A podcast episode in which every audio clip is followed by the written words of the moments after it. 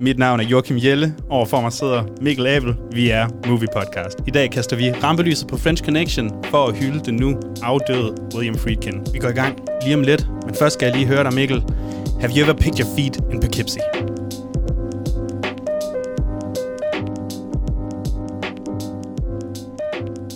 Ny dag, ny podcast, nyt format, virker det som om efterhånden. Det er jo øh, været format 363, vi introducerer yes. på den her podcast. Vi har introduceret så mange formater nu, at vi er begyndt at revidere de allerede i gangværende formater, tror jeg. Det er sådan noget, når man har lavet podcast i hvad, to år, så må man godt begynde at ligesom revurdere de der mange formater og de der mange udgaver.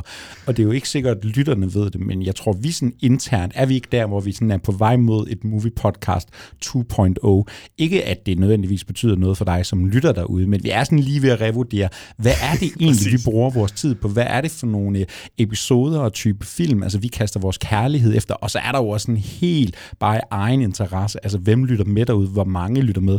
Hvordan kan vi få flere til at lytte med? For det er jo ikke en løgn. Vi vil gerne have flere, der lytter med. Gerne flere, der lytter med. Ting, ja. det, det kunne være fantastisk. Vi har haft det her Spotlight-format i ret lang tid, hvor vi har dykket ned i øh, kæmpe store øh, instruktører. Øh, Paul Schrader, Sofia Coppola, David Cronenberg, Wes Craven tror jeg, vi startede med. Og det har været øh, sådan et fantastisk projekt, hvor vi virkelig har kunne se en hel masse øh, forskellige film, og virkelig danne nogle tråde fra en given instruktørs sådan spædstart til slutningen, eller i hvert fald, øh, hvor de er nu, og så lave nogle fede tråde og nogle store analyser og lignende. Det vi begyndt at re- revurdere, Mikkel. Ja. Hvad, hvad, vil, du ikke, vil du ikke øh, sådan ord på, hvad vi er kommet frem til i form af Spotlight her? Jamen, vi er kommet frem til, at det tager sindssygt lang tid at sætte dig ned og ligesom se en hel instruktørs Who would have thought? Ja, hvem, hvordan skulle man nogensinde have regnet det ud? Lad os tage sådan Paul Schrader, der har lavet 30 film. Jamen, der ligger 80-100 timers film, du faktisk skal sætte dig ned og se, for det skal ikke være nogen hemmelighed. Når vi går ind til det her, så vil vi gerne have det hele med. Så prøver vi virkelig at få set det hele, få læst op på det hele og gøre vores sådan, øh, research-arbejde, så vi synes, vi kan stå inden for, hvad der bliver sagt. Det kræver enormt meget tid. Og det er mega fedt. Altså, det er jo mega fedt. Vi elsker jo at gøre det, Præcis. og vi kommer nok til at gøre det igen på et eller andet tidspunkt, i et eller andet omfang måske. Det vi så fandt frem til var, okay, det behøver ikke altid at være det hele, vi tager med. Der er faktisk en mellemvej, man også kunne tage her. Kan vi lave et uh, mini-spotlight, hvor jamen, vi så kunne uh, sætte for eksempel en uh, William Friedkin i tale, som vi skal snakke om i dag, men frem for vi nu skal lige øh, dække de der 50 års karriere, alle de der film og tanker, han nu har haft. Hvad med, vi bare tager én film, og jeg mener altså bare én film, og så går vi simpelthen bare i kødet på den snak om den her film, og så kan vi sådan stille og roligt også bevæge os omkring en snak om, jamen, instruktøren, tiden, den er lavet af, øh, filmsproget, næranalyse, alt det, der ligesom ligger omkring, og så skal vi ligesom også bare kun se én film, og så skal du som lytter også derude kunne se den her ene film. Jamen præcis, det kan være, at vi kan få sådan lidt flere folk på, det kan også være, at det giver plads til mere sådan dybdegående dybtegående analyse, eller tekstnær analyse for os, og måske bare en, en måde at hylde nogle film på, at sige, kæft, det er en fed scene det her, det kunne vi godt tænke os at snakke lidt mere om. Jeg tænker også, uh, lige om lidt kommer til at snakke meget mere om uh, French Connection. Uh, hvordan har du egentlig med gensyn generelt? For jeg kunne forestille mig, at det her format oftest komme til at blive gensyn, måske. Ja. Altså nogen, vi nærer et eller andet sådan bestemt forhold til. Er, gensyn, er det noget, du gør meget i? Jeg har set din letterbox, du har set plus 4.000 film. Hvor mange af dem har du genset, af spørgsmålet måske? jeg tror, øh, jeg har sådan en, jeg vil helst se en ny film, jeg ikke har set før, som udgangspunkt. og det er jo det ja. der, det kender du også. Vi er kæmpe filmnørder. Jeg skal nå at se det hele, inden jeg dør. Det når du selvfølgelig aldrig, men jeg har tænkt mig at gøre et stykke arbejde, og jeg skal ligesom have udvidet den der konstante reference af de film, der nu findes ude i verden. Så støder du jo på nogle rigtig gode film og yndlingsfilm, du danner dig hen over vejen og sådan noget. Ikke? Og vi har jo snakket sindssygt meget om det i forbindelse med Øst for Paradis. Vi har jo begyndt at se rigtig mange sådan gamle klassikere nede i biografen, og det er både både mange af dem film, vi har set før, også nogle, vi aldrig har set før. Ikke? Men jeg har virkelig her de sidste par år opdaget gensynets glæde. Og det er jo også fordi, når du ser så mange film, som vi gør, jamen så er der super meget crap, der er super meget middelmål. Der er også rigtig meget godt og super godt, men der er bare nogle film af nogle type instruktører, ikke, som du sådan kan begynde at genbesøge, og også fra mit eget vedkommende, jamen det er det film, jeg sådan, det var film fra øh, dengang jeg blev til filmnørd for 10 år siden. Ikke? Altså nu kan jeg gense dem i et helt nyt lys, i en helt ny kontekst, i en helt ny forståelse, og det betyder altså bare, at jeg har haft nogle gensyn her de sidste par år, hvor jamen, de der film, jeg vidste var rigtig gode, synes var rigtig gode, måske ikke lige helt var parat til at forstå. Der er flere af dem, der begynder at løse op på mesterværkstatus og alt det der lige under. Ikke? Jeg føler også, at vi to på en eller anden måde i, i, i vores samspil som gode venner og, og podcastpartner her, at vi har sådan gejlet hinanden op til at se flere film, ja. hver gang vi er sammen, om vi skal se fem film på en aften, og det kan være, at ud af de her fem film, så finder vi en ny personlig fælles yndlingsfilm. Det handler om at, at, at spise så meget indhold som overhovedet muligt, i stedet for måske nogle gange at fordybe sig i et eller andet. Og det kan jeg mærke, den følelse er også ved at have, at ja. jeg, jeg, jeg, jeg har det på præcis samme måde som dig. De der film, jeg så i 2017-18-agtigt, da jeg begyndte at blive sådan filmnørd, filmnørd, jamen dem så jeg elske dengang, men så har jeg ikke rørt dem siden, Nej. fordi måske er de for basic, siger ja. jeg bare. Måske er de for normale, måske er det det, som alle mennesker elsker. Øh, og på den anden måde nu, så er jeg endt ud med at blive sådan, jamen, der er jo en grund til, at alle mennesker elsker præcis, de her film, præcis. og det vil jeg egentlig gerne være med til. Så så jeg tror, vi kommer til forhåbentlig, nu vil vi se, hvor ofte vi kommer til at lave det her lille øh, formatprojekt her, øh, men, men jeg håber, vi kan komme igennem nogle gode, store klassikere, øh, som, altså sådan populære klassikere. Ja. Det behøver ikke at være fransk nybølge, det kan også være nogle sådan større amerikanske film. Det skal ikke være de her discoveries. Øh. Præcis, og det er jo også noget, vi ligesom forsøger at gøre det her til. Ikke? Altså betragte det som en form for filmklub. Betragte det som den der, det der type format, hvor jamen, nu øh, kommer vi med en film, vi tager os af, så kan du se den derhjemme. Det kan være, det er din yndlingsfilm. Det kan være, det er den, der du lige har brug for. De der, de der skridt, du skal overtales til at tage skridtene til. Nu er det altså nu, jeg skal se The French Connection, eller hvad end det måtte være. Ikke? Og vi håber jo også i fremtiden, jamen kunne vi måske komme til at vise en uh, The French Connection nede i en biograf, ja. eller hvad som helst, så vil vi jo meget gerne lege med der. Ikke? Altså, så det er bare sådan en super fed mulighed for at opdage nogle klassikere, gense nogle klassikere, altså jo endnu mere. Ikke? Øh, hylde nogle klassikere. Hylde nogle klassikere, ja. Øhm, jeg tænker også, øh, hvordan kommer det her så til at fungere? Jamen det kommer til at det, det har handlet om for os at finde en, en god måde, hvor vi kan kaste lidt filmnørderi ind i det.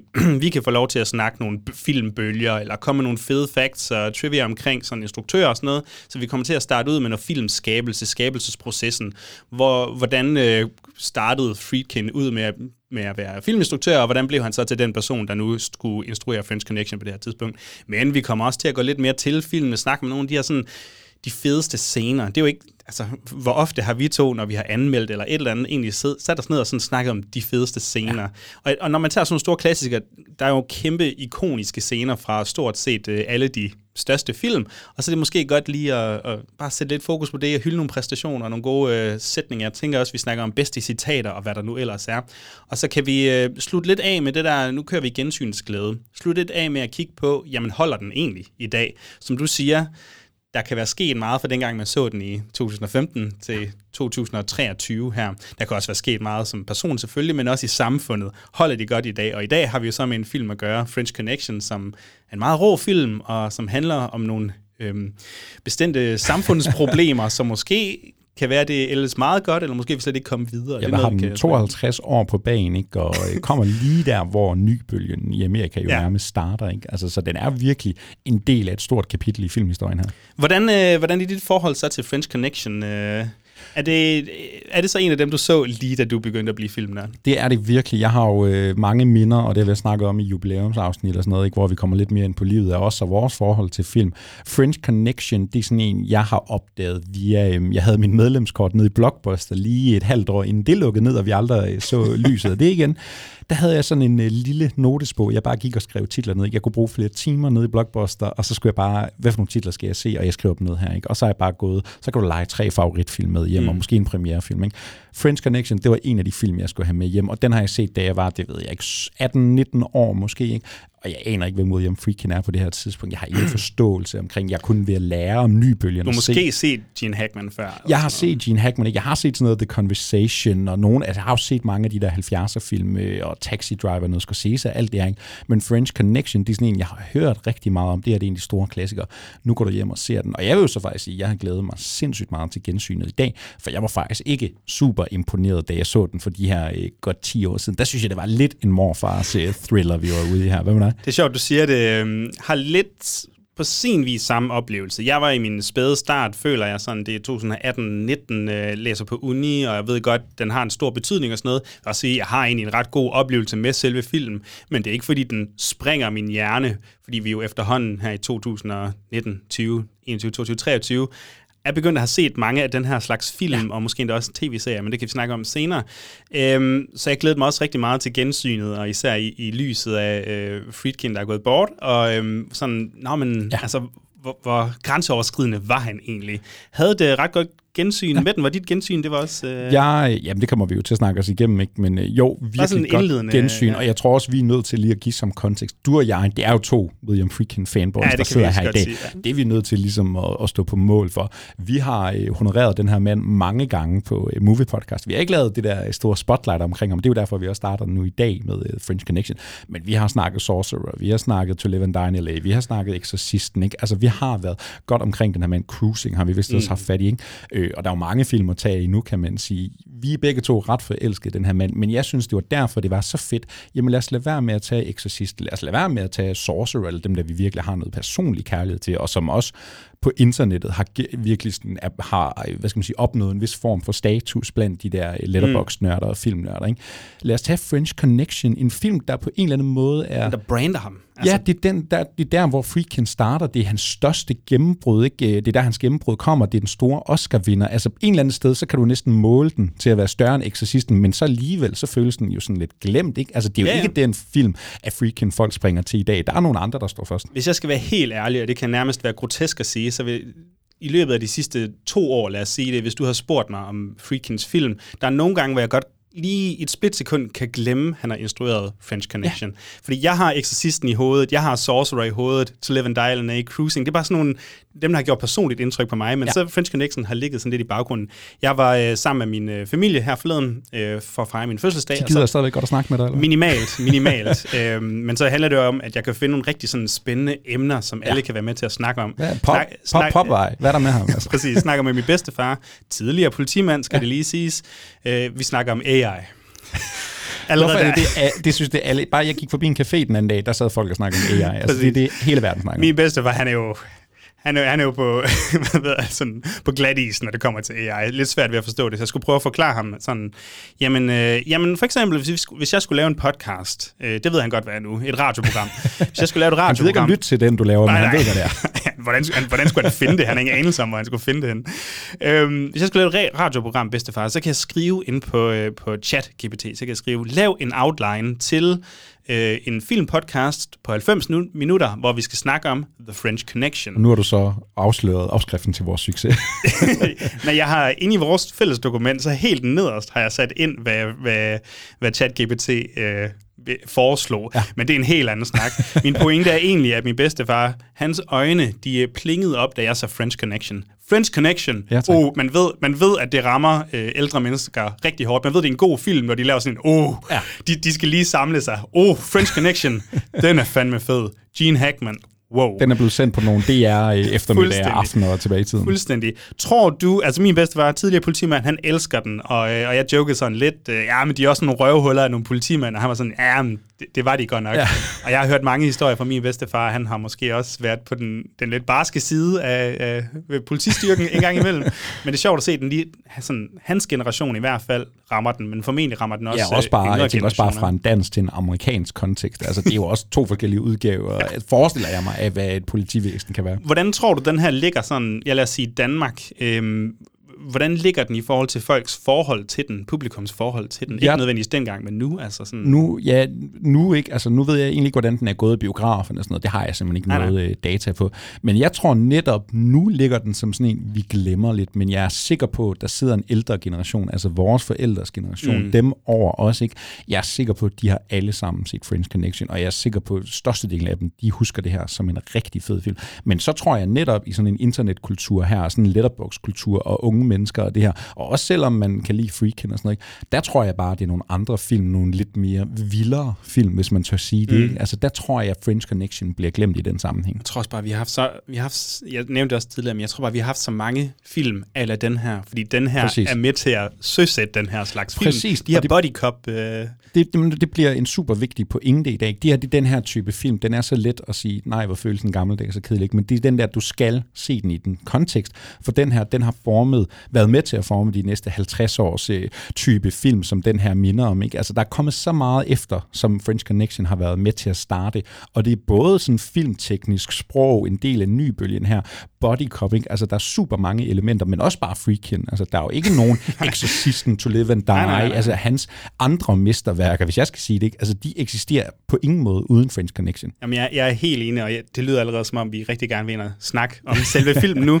Øhm, hvordan får Friedkin fat i den franske forbindelse her? Det var mange F'er. Jeg tænker, vi holder en lille pause, og så finder vi ud af det efter pausen. All right, Popeye's here. Get your hands on your heads. Get off the bar and get on the wall. What's my name? Popeye Doyle. If he doesn't like you, he'll take you apart.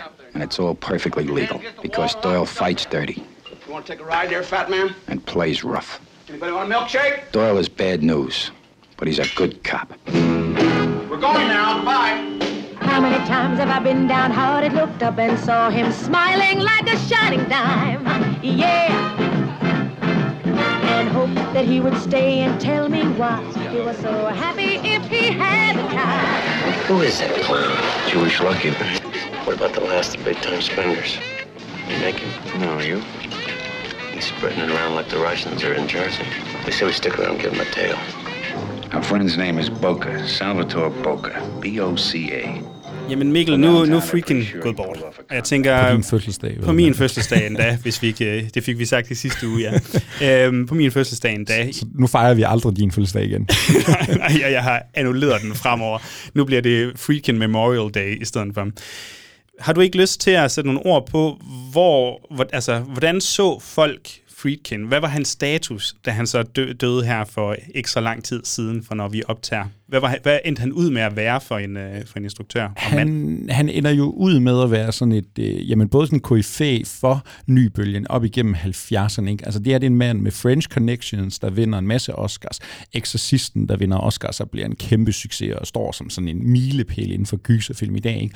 Og Cruising, Sorcerer, To Live and Die, nogle af de her film, der virkelig sådan har vundet klassikerstatus, øh, er blevet genopdaget hen over årene. Ikke? Altså det her, det er sådan en mand, ham kunne man sagtens have glemt i 70'erne, fordi der altid er en Spielberg, Scorsese, alle de her andre hoveder, der ligesom bare automatisk kommer øh, foran i køen. Men det man jo så bliver så glad over, altså nu er manden jo så desværre gået bort, men det man bliver så glad over, da det så sker, ikke, det er alle overskrifter hylder den her mand som en mm. legende, som en af de største, som en mand, der har haft så meget indflydelse på, hvad den amerikanske nybølge blev, hvad den amerikanske film er blevet til i dag. Ikke? Og så er der jo også hele hans sådan, karakteristik omkring sig. Altså det her, det er en mand, han, er så, han var så pisse ligeglad. Han var jo altså, en persona ja. også, og det er noget, man godt kan savne, sådan nu til dags, føler jeg måske. At man, man kan godt savne nogen, der virkelig kommer med sine holdninger. Vi nævnte det i sidste uge, da vi lavede en lille hurtig nekrolog i, i podcasten, det der med, at han, han, han sviner folk til. Han sidder og har en Teams interview sammen med Niklas Winding Refn, og han er ikke bange for at sige, Nick, you're a fucking idiot, basically. Ja. Altså, det er han ikke bange for. Han siger det til alle og enhver, sviner folk til. Og i, i det sådan polerede PR-landskab, som der er nu til dags, jamen, så, vil, så burde det jo, ikke, det jo ikke kunne eksistere. Men jeg er ret glad for, det gør, fordi ja man, man kan få nogle sandheder på bordet, men det også, åbner også op for sådan et, et, sådan et, et kig bag øhm, facaderne, men også bag tæpperne, og sådan, hvordan man laver film, og hvad du er nødt til at ofre nogle gange, og det kan være din sådan høflighed, for ja. eksempel. Jamen, og også så tror jeg også, man kunne sådan frygte, om han er sådan lidt blevet glemt, ikke? og hvor han egentlig været henne de sidste mange år, men det jo var en mand, der var aktiv til hans sidste dage, ikke? Altså, øh, mange vil tro, at hans sidste film, når, men det er sådan noget Killer Joe fra øh, 2011, tror jeg, den er fra. Nej, nej, men så har der jo også været nogle dokumentarer indimellem. Der har været lavet flere dokumentarer om ham, og han har været ude og holdt en øh, masse sådan, øh, mm. masterclasses og foredrag ude i hele verden på filmfestivaler og sådan noget. Men så sent som nu, ikke, altså op til sin død, hans nyeste film, som jeg tror bliver meget sådan en retssags øh, ja. snakkefilm. Vi ved ikke super meget om den, men det er jo sådan, den, skulle, den har får premiere her nu på Venedig Filmfestivalen lige om lidt. Ikke? Altså, William Friedkin, han var, ikke, ja, han var ikke gået nogen steder. Ved du, hvem jeg har allermest lyst til at sammenligne ham med? Hvem jeg kommer til at tænke allermest på? Når jeg tænker på den der type instruktør, som William Friedkin var og er til det. Så Jamen, uh, Sam Peckinpah? Nej. Nej, Paul Schrader. Ja, jeg kommer Paul til at tænke på en Paul Schrader, fordi som jeg har skrevet i mine noter, det her det er en unik no-bullshit-type instruktør, manusforfatter. Ikke? Altså, ligesom Paul Schrader, det her det er en mand, der tør sige det, som han ser det. Det her det er en mand, der har en masse kærlighed til film og filmhistorien og har udtalt sig. Alt det, ikke? Og det er også en mand, der virkelig har nogle ups and downs, kampe med systemet, altså filmsystemstudierne ja, ja. alt det. Ikke? Det er en mand, der har en masse... kan man også tillade sig at sige. En gang, altså op igennem 80'erne, 90'erne og, og 0'erne. Det, det er ikke alle, der er hits. Nej, det, det, der er så mange ups and downs, men vi kan i hvert fald sige, at der er en to-tre mesterværker. Der er nogle øh, af rigtig høj kvalitet. Der er nogle dårlige film. Der er nogle midt imellem. Ikke? Altså, der er virkelig meget sådan, øh, ligesom Schrader, ikke, at, at stå op imod ham. Men for at karakterisere øh, Friedkin lidt mere, så Schrader er jo også lidt mere sådan akademisk, vil ja. jeg sige, lidt mere, øh, lidt mere brainy. Øhm, hvor Friedkin, han er sgu også ret meget nede på jorden, og han føles som sådan en everyday man en gang imellem. Jeg tror ikke, han har en specielt lang uddannelse. Jeg tror faktisk, måske lige igennem high school eller sådan noget, og så er det bare ud at arbejde. Øhm, men men han, han elsker jo også sådan håndværksinstruktør, ja. fik jeg også nævnt i sidste uge, men, men sådan en som Michael Curtiz, øhm, en mand, der under under øh, sådan studietiden i Hollywood bare lavet 5-10 film om året nærmest, og bare kunne thrive i det, fordi han var så god til at lave film det er en af øh, Freakins yndlingsinstruktører, fordi han var en håndværker Ja. Så han er nede på jorden, og han kan sige tingene, som de skal sige, og han ja. er også god til at fortælle historier. Han er så. virkelig en god øh, historiefortæller, og der er jo lavet mange dokumentarer om ham og hans film og sådan noget. Ikke? Øh, og ja, de der samtaler, for eksempel nu med Nicholas Winding Refn under øh, Sorcerer, det er jo fuldstændig fantastisk. Men også bare, øh, ja, respekt for håndværk, men det er jo også en mand, der virkelig kender filmhistorien. Ikke? Altså måske mm. mindre akademisk end Paul Schrader, men han ved jo også, hvad en La Dolce Vita har betydet for 100%. alle filminstruktører i dag, og så har han ikke så meget til overs for det der Marvel og Bia vi snakker om i dag. Altså, så så det, en, en mand, der hele tiden havde fingeren på pulsen. Altså det kan godt være, at han ikke sidder og ser alle de der nye film, men han har hele tiden været en del af samtalen. Det synes jeg er ret fantastisk. Det er virkelig sjovt. Han starter, starter bliver født i Chicago og lever sin uh, ungdom der. Og han får også lov til at lave øh, noget tv der. Han laver live-tv, instruerer live-tv. Nu fik jeg ikke skrevet navn ned, men jeg tror, det er John Frankenheimer måske, der også laver noget live-tv, og de møder hinanden måske i et splitsekund i de der spæde år, men ellers så går Freakin over til at lave øh, dokumentar. Øhm, den stil, der er i dokumentargenren på det her tidspunkt, kommer vi nok til at snakke lidt mere om, når vi kommer ind i, hvad French Connection-stil måske er. Laver en masse dokumentarer der. En dokumentar, der måske endda har reddet et øh, menneskes liv. Hvis man er nysgerrig på den historie, så synes jeg, man skal have lov til at dykke ned i det. Jeg tror måske, den hedder The People vs. Paul Crump, eller sådan noget. En mand, der er på death row, øh, og så Friedkin, han laver på det her tidspunkt i starten af, starten af 60'erne, tror jeg, midt 60'erne, en dokumentarfilm omkring, øh, okay. øh, om han er skyldig eller ej. Det er The Thin Blue Line før alt det Fuldstændig. og Making Fuldstændig. a Murderer før alt det Arbejder så videre. Han kommer på The Hitchcock Hour, øh, møder, støder ind i Hitchcock en enkelt gang, øh, og, og, og, og laver en, hvad er det, de laver, sådan nogle kortfilm, tv-episoder, ja, ja. ikke?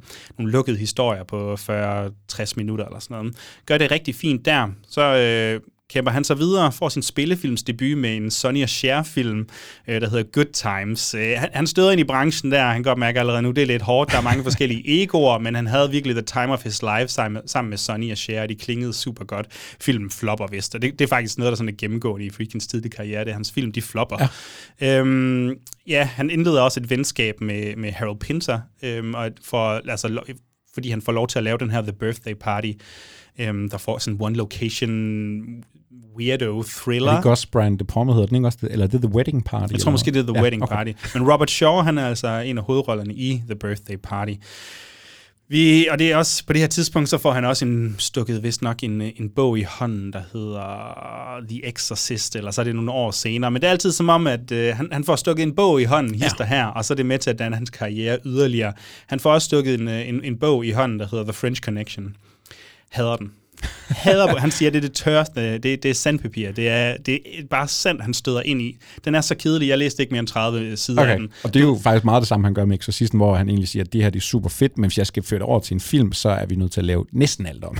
ja, præcis. Ja, William Peter Blatty havde skrevet noget manus der, og, og fik, ja. fik bare manus, og sådan, ja, ja øh, lort. Det, det, jeg ved ikke, hvad har du lavet? Hvad Igen, lavet? det er no bullshit instruktør. Fuldstændig, og det, og det siger han. Jeg havde, ikke, jeg havde ingen intention om at lave den her French Connection. Jeg synes ikke, det var spændende, indtil han så møder de her politimænd. Så fordi, det skal jo siges, French Connection, det er en virkelig historie. Filmen har selvfølgelig sine øh, kreative øh, friheder, men det er en virkelig historie. Han møder Sonny Grosso og Eddie Egan, tror jeg, de hedder, og produceren Phil D'Antoni. Øhm, og det er så her, han bliver overvist, overbevist. Der er nogle karakterer, der er nogle mennesker, nogle personligheder, og ikke mindst, så, øhm, så er der nogle virkelige begivenheder. Friedkin får lov til at hoppe i politivognen, han, han vil jo gerne ud og opleve ting, og, og hvis man læser hans uh, selvbiografi, så... The så, Friedkin Connection. Friedkin Connection, meget passende. Um, så, så de her tidlige film, man kan godt mærke, at han har ligesom, han er, ikke, han er grænseoverskridende, eller grænsesøgende også. Han vil gerne han vil gerne slippe afsted med at få et bestemt skud ja. til en film, og det vil han nærmest gøre alt for. Det er ret sjovt, når man hører øh, de der mange interviews, og man skal jo bare gå ind på Twitter eller YouTube, ikke? og især nu op på hans stød her, øh, hvor internettet jo over, ligesom der er kommet en overflod af fede øh, freaking udtalelser, men det er jo noget, han siger virkelig mange gange, det der med, det er ikke, fordi jeg har dårlig samvittighed over de ting, jeg ikke. gjorde. Jeg nok ikke have gjort det i dag. Det var nok ikke helt fair over for mine medmennesker, for der var mange gange, vi kunne have været slået ihjel alle sammen. Fuldstændig. Um, jeg kan så sige, at han får lov til at nærstudere det her makkerpar, uh, Grosso og Egan. Øh, ja, Egan. Eddie Egan. Det er også et irriterende navn. Nå, øh, ligegyldigt. Han er ude på patrulje med dem, og der er nogle bar senere. Han lader sig inspirere af, hvordan de her to øh, popper ind på en, øh, en, en vis bar, og så laver de en eller anden drug øh, milkshake og flipper det ud. Og de, de er sgu nogle personer, men det er når han, øh, på det her tidspunkt skal det siges, der er en drug epidemic i, i gang. Øh, der er så mange stofmisbrugere i New York, at det er helt vanvittigt. De, han bliver taget med ind i sådan et lejlighedskompleks, ind i en lejlighed, hvor der ligger 12 personer, alle sammen fra samme familie, med kanyler i deres arme. Jesus. Og, og det på det tidspunkt, så var Friedkin bare sådan, ja okay. Og han boede one block away, basically. Ja, ja, ja. På det her tidspunkt var sådan, ja okay, der, der er noget her, og der er noget, der kan siges omkring det her. Og, men så er der en masse sådan øhm, filmproblemer. Det at få filmen lavet var også mega svært. Øh, de kunne ikke få fat i de, øh, sådan manusforfatter, der kunne gøre det godt nok. De fik mand bag Point Blank. Ah, det kunne vi ikke lige ordne. Mand bag Shaft var også inde over at skrive et draft til den. Det duede heller ikke. Og så er der en god historie med, okay, det skal også lige siges, at øh, uh, Freakens mor når at dø under produktionen her han bliver ramt en lille bitte smule. Han kommer faktisk på unemployment benefits, altså ja. dagpenge, eller ja. sådan kontakt, øh, hvad hedder det, sådan kontanthjælp eller sådan noget, fordi der sker ikke en skid, indtil Richard Sanek fra Fox, han ringer og siger, det er så grotesk der, ringer og siger, hey, jeg ved, du er interesseret i den her film jeg tror dig, jeg kan se noget potentiale i den. Jeg har 1,5 millioner øh, indtil året er omme, hvor jeg formentlig bliver fyret. Skal vi ikke lave den her ja, film? Ja, ja. Det var sådan, man lavede film i 70'erne. Det synes jeg er fedt. Præcis, og så går vi ligesom i gang ja. her. Jamen, hvad er det så som instruktør? Øhm, ikke nødvendigvis i det færdige produkt, vi snakkede om det lige før, men hvad er det så, Friedkin kan? Altså, hvad er det, han kan i produktionen på den her film? Han er jo øh, en mand, der sådan virkelig øh, har forståelse for filmsprog, og han er en mand, der har forståelse for, altså det er jo sjældent, han skriver sine egne manuskripter, kræfter, men han er bare den der, sådan, ja, ikke en Kubrick-type, det er jo en helt anden sådan, øh, udtryk og æstetik, han benytter ikke, og, og et andet sprog, men det er det der med hele tiden at kunne overføre, hele tiden at få detaljerne med, hele tiden at, og på en eller anden måde få noget subtekst med, selvom man egentlig ikke føler en freakin særlig ofte, der sådan sidder og, og den der sådan navlepillende, den der sådan, der, han er ikke interesseret i de store filosofiske tanker, men via at komme omkring nogle mennesker, via ofte den her sådan realistiske tilgang, som han jo får igennem sin dokumentarerfaring. Mm. Ikke? Øh, og den der no bullshit, det der med, jeg går lige den ekstra mil for at få det her skud i kassen, for at få den her reaktion. Jeg er nødt til, altså det var sådan, at man gjorde det i 70'erne. Hvis jeg skal have en reaktion af dig, så hvordan, giver der sgu lige en lus. Hvordan tror du, han er på sættet? Hvordan tror du, det er at stå over for en William Friedkin? Jeg tror sagt, at han var en hård nyser, altså især i sine uh, gamle dage, fordi det er også det, man bare kan høre på de her fortællinger. Altså, der, du har aldrig hørt en skuespiller uh, udtale sig, altså sådan, at de havde dårlige tanker om Friedkin, at de ikke troede på ham. Ikke, ikke, ikke hans skuespiller. Altså, nej, nej. Der kan jo godt være budgetter og producer og alt det her, men Friedkin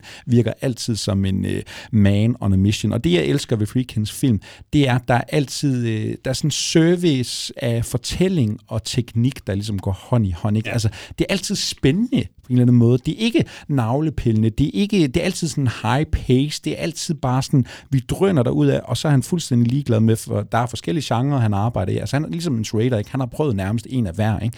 og der er bare altid sådan, øh, der er altid et sprog omkring det, som er fascinerende. Der er, der er noget procedural, han godt kan lide. Han, ja. Jeg tror godt, han kan lide sådan logisk udvikling, eller han kan godt se det logiske plot, og det må gerne øh, sådan mm. udspille sig. Skuespiller Mikkel, kunne du se uh, Paul Newman i rollen, uh, som Gene Hackman har? Som Popeye. Det tror jeg egentlig faktisk godt, jeg kunne. Altså, jeg synes, øh, der er jo sådan et væld af 70'er skuespillere her, man kunne begynde at forestille sig, men når den så lander på en Gene Hackman, og det er jo også det, castingprocessen her er jo pisse svær, ikke? Fordi vi står i det her 70'er, den her, det her nye årti af Amerika, ikke? Vi har en faktisk racistisk, ubehagelig politimand her, som virkelig er et amoralsk svin og gør nogle øh, vilde ting på en eller anden form for, øh, hvor, hvad skal vi sige, øh, midlet helliger målet. Ikke? Altså det er en mand, der også ligesom Freakin er nødt til at gå mm. den ekstra mil. Øh, jeg ved sgu ikke, hvad man, altså, hvad man ellers kunne have forestillet sig. Paul, Paul, Paul Newman, Newman han er... sagtens have forestillet sig, synes jeg. De kunne ikke få ham. De prøvede at få ham. 500.000 kostede han øh, per film på det her tidspunkt. Newman var stor, skal det siges. Hvad laver han? Butch Cassidy er jo en kæmpe succes ja, lige et par år, par år inden ja. der, og han, og han rider på bølgen der. Det havde de ikke råd til, især ikke når budgettet var på 1,5 millioner, så nytter det nok ikke sådan noget at kaste en tredjedel budgettet efter Paul Newman.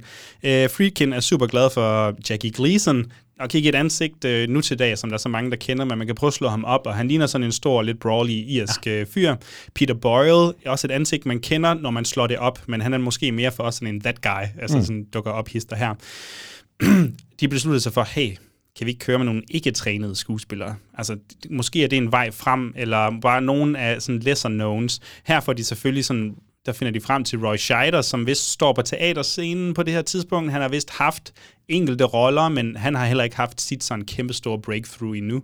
Øh, det hjælper. Den her film har man naturligvis med. Og så kommer vi altså hen til, øh, til Gene Hackman. Ham finder de frem til. Han har været med i Bonnie and Clyde ja. tidligere. Hvordan tror du, øh, Friedkin har det med Gene Hackman? Har du læst noget om det? Øh, synes han ikke, han er sådan lidt soft på en eller anden måde? Altså, øh, min, min, som jeg husker det, så svinger de ikke ret godt sammen. Han synes, han er pisse dårlig. han, bryder, han bryder sig ikke om uh, Gene Hackman. Han synes, han er lidt en wuss. Øhm, fordi han, han tør ikke at gå den der ekstra ah. mil, som, uh, som Friedkin. Der, der er nogle, virkelig nogle uh, scener, hvor Friedkin siger sådan, at han, han skal presse ham til, til at sige N-ordet, for eksempel, fordi det er en film, der også handler lidt om raser, ja. især sådan politistyrkens magt, og men, det er efterhånden en historie, vi har Og det hørt. tror jeg også er en del af fortællingen her. Ja, et af budgettet, lad os sige, i forhold til en Paul Newman, der, men der er jo også noget sådan star-image. Har jeg lyst til at gå ind og tage den her rolle? Fordi det her, det er jo ikke en tid, hvor man bare lige gik ud og spillede en antihelt, eller en, der sagde nogle mm. frygtelige ting. Altså, der er jo simpelthen noget, kan min karriere ligesom bære, eller er det bare selvmord, det her? jeg tror, at... Øhm Friedkin fik det til, jeg hørte et interview med Friedkin, han sagde, at øh, jamen, øh, jeg fandt ud af, at den eneste måde, jeg kunne komme ind under huden på Gene Hackman, det var, at øh, altså Gene Hackman, han havde autoriteter. Han havde autoriteter, og han havde et problematisk forhold med sin far, og det jeg gjorde, det var, at jeg gik ind og tog autoritetsrollen. Jeg tog farrollen, og så fik jeg Gene Hackman til at dirigere alt sin vrede over mod mig, og det kunne han så finde frem, altså få ind i filmen samtidig. Vi har også et lille bitte klip øhm, med William Friedkin, der snakker om Gene Hackman, og det her med, at øh, må man gerne give en skuespiller en lussing, som vi lige kan høre her. Was he, was he easy to work with in that role? No. Gene did not really want to go to the dark side of that cop because Gene is very liberal. Uh, he, he didn't uh, uh, really take well to using the N word and beating up suspects and all that, which was the truth about that cop. And Gene didn't want to go there. So he and I had a constant tug of war where I had to get him angry. And he's angry throughout that picture. Passer, passer Gene Hackman så til rollen, føler du? Det er, øh, der er nok andre eksempler, men det er sjældent, man får den der følelse, og det ved vi jo også kun respektivt af, hvad der så sker med Hackmans karriere senere, ikke? men det er sjældent, man får den der, sådan, det er det nærmest din første præstation, kan man sidde og føle, ikke? fordi der er ikke ret meget før, og slet ikke sådan Jamen, i hvert fald som leading, ja. ja. Og så er det bare sådan, hold kæft mand, du har lige sådan skabt, altså du har lige skabt legendestatus ved den her præstation, fordi der kunne ikke, når man ser den, være andre end uh, Gene Hackman i den her rolle, det synes jeg virkelig. Nej, det ved jeg. Jeg sad også og tænkte sådan, hvem fanden, altså, hvem fanden kunne det være? På det her tidspunkt, ja, han laver Bonnie and Clyde, det er hans breakthrough. Han, øh, året for inden han faktisk nomineret til en Oscar, vist nok i en birolle for en film, der hedder I Never Sang for My Father. Ikke en, jeg er så bekendt med i de tidlige år her. Jamen, han spiller lidt sådan, som han ser ud, føler jeg. Altså sådan lidt brawly. Ja. Øh, Øhm, Jamen, og det er jo det, der er med Gene Hackman, og der er en type, især de der 70'er leading man. Man kan også nævne en Donald Sutherland, eller en Roy Scheider, som jo ender med at stå lige mm. ved siden af ham ikke, i den her film. Der er sådan nogle, de er jo ikke sådan konventionelt attraktive eller noget. De er jo ikke, fordi de er grimme eller noget, men de har sådan lidt det der brute face. De har sådan lidt, de har bare noget karakter i deres ansigt, og hvis du så samtidig også viser dig at være en skide god skuespiller, ikke, jamen så kan du nærmest spille hvad som helst, fordi du er så god, at du kan overbevise øh, publikum om, at du er det her. Kan vi finde nogen, der kunne tage rollen Altså nu nævner vi Paul Newman, det er også, øh, så sigter vi højt der. Ja. Jeg tror godt, han kunne. Nu nævnte jeg Robert Shaw tidligere. Han, altså hvis man ser, hvordan Robert Shaw ser ud i, uh, i Jaws for eksempel, så altså, så, så kunne man måske godt se ham i den her mm. rolle, men jeg har ikke selv det sådan, største forhold til Robert Shaw. Jeg har skrevet nogle, øh, nogle bud ned. Kom med dem øh, sådan Godfather-gutterne, ja, har jeg skrevet det var her. også mit første go-to. Er der nogen her? Er der noget Pacino, noget James Caan Jamen, måske? Jeg, altså jeg tror, nu, nu, ja, James Caan, det er fandme et godt bud. Ja. Ham kunne man sagtens have haft. Det tror jeg virkelig. Altså, hvis man tænker på... Øh, men han er jo ung. Altså, han er jo ung på det her tidspunkt. Det er rigtigt. Der har måske manglet lidt mere noget. Også, det, men det er jo det, fordi når vi ender med den Popeye, som Gene Hackman er, jamen der er noget i alderen, der er den der autoritet, han hele tiden har. Det er også noget, vi kommer til at snakke ind i, hvordan han er som, øh, som menneske i den her film. Ikke? Men jeg synes der ikke rigtigt, der er nogen, der lige matcher de kvaliteter, vi jo ender med så at søge i en uh, Gene Hackman som, uh, som popper her, fordi jeg kom til at tænke på, jamen du, kunne du, okay, kunne du have haft Robert De Niro og Al Pacino? Kunne du have haft de to som makkerpar her? Men det, det kunne du nok godt have haft, men så er det blevet en helt anden ja. film, ikke? Fordi alt det her race-relateret, øh, dem som italienere, ikke? Altså, det har bare været en anden vibe, og så tror jeg også, der hvor De Niro og Pacino så er i 70'erne, ikke? Jamen, de er, jo på de, de er jo på den dårlige side, ikke? Altså, de er jo ikke dem, der går ud og håndhæver loven. Det er jo noget, der måske sker mm. senere i deres karriere, ikke? Øh, så den tror jeg ikke helt, jeg havde købt, og jeg kommer også, kunne det være en Harvey Keitel måske? Altså, Mean ja. Streets, det er jo sådan, de er jo, de er jo den, øh, hvad skal vi sige? Han er, også, han er også lidt babyface, på, ja. altså han er lidt ung der. Jeg tænkte også sådan en som... Øhm, der var sådan Robert Duvall, ja, men Nicholson øh, også begyndt at Jack komme Nicholson, ligesom ja, Jack Nicholson. Han har den der craziness til det, men jeg tror bare igen, Nøj, hvor havde den fået et andet udtryk med ham, fordi det gør alle film med Jack Nicholson. Jamen, det, det, tror jeg virkelig også.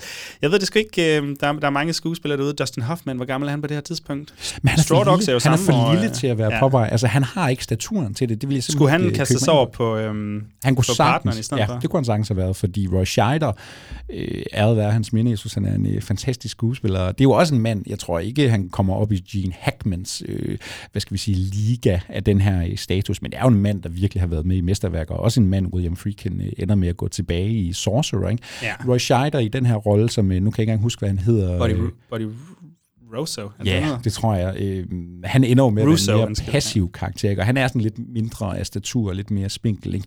og agerer ligesom Popeyes i højre hånd. Der kunne jeg sagtens se en Dustin Hoffman. Der kunne jeg faktisk have set ret mange af de skuespillere, vi har haft op at vende. Jeg Ikke? synes, det Roy Scheider har, og jeg ved ikke, om det kun er mig, der føler det, men jeg føler, at han har lidt sådan nogle Dodgers øjne. Altså, han har, jeg synes, han har nogle vildt store øjne, der passer godt til den her rolle, fordi jo, han er en karakter, der skal, mm, der ligesom skal prøve at følge med Popeye, som er sådan lidt, lidt mere rogue end alle andre.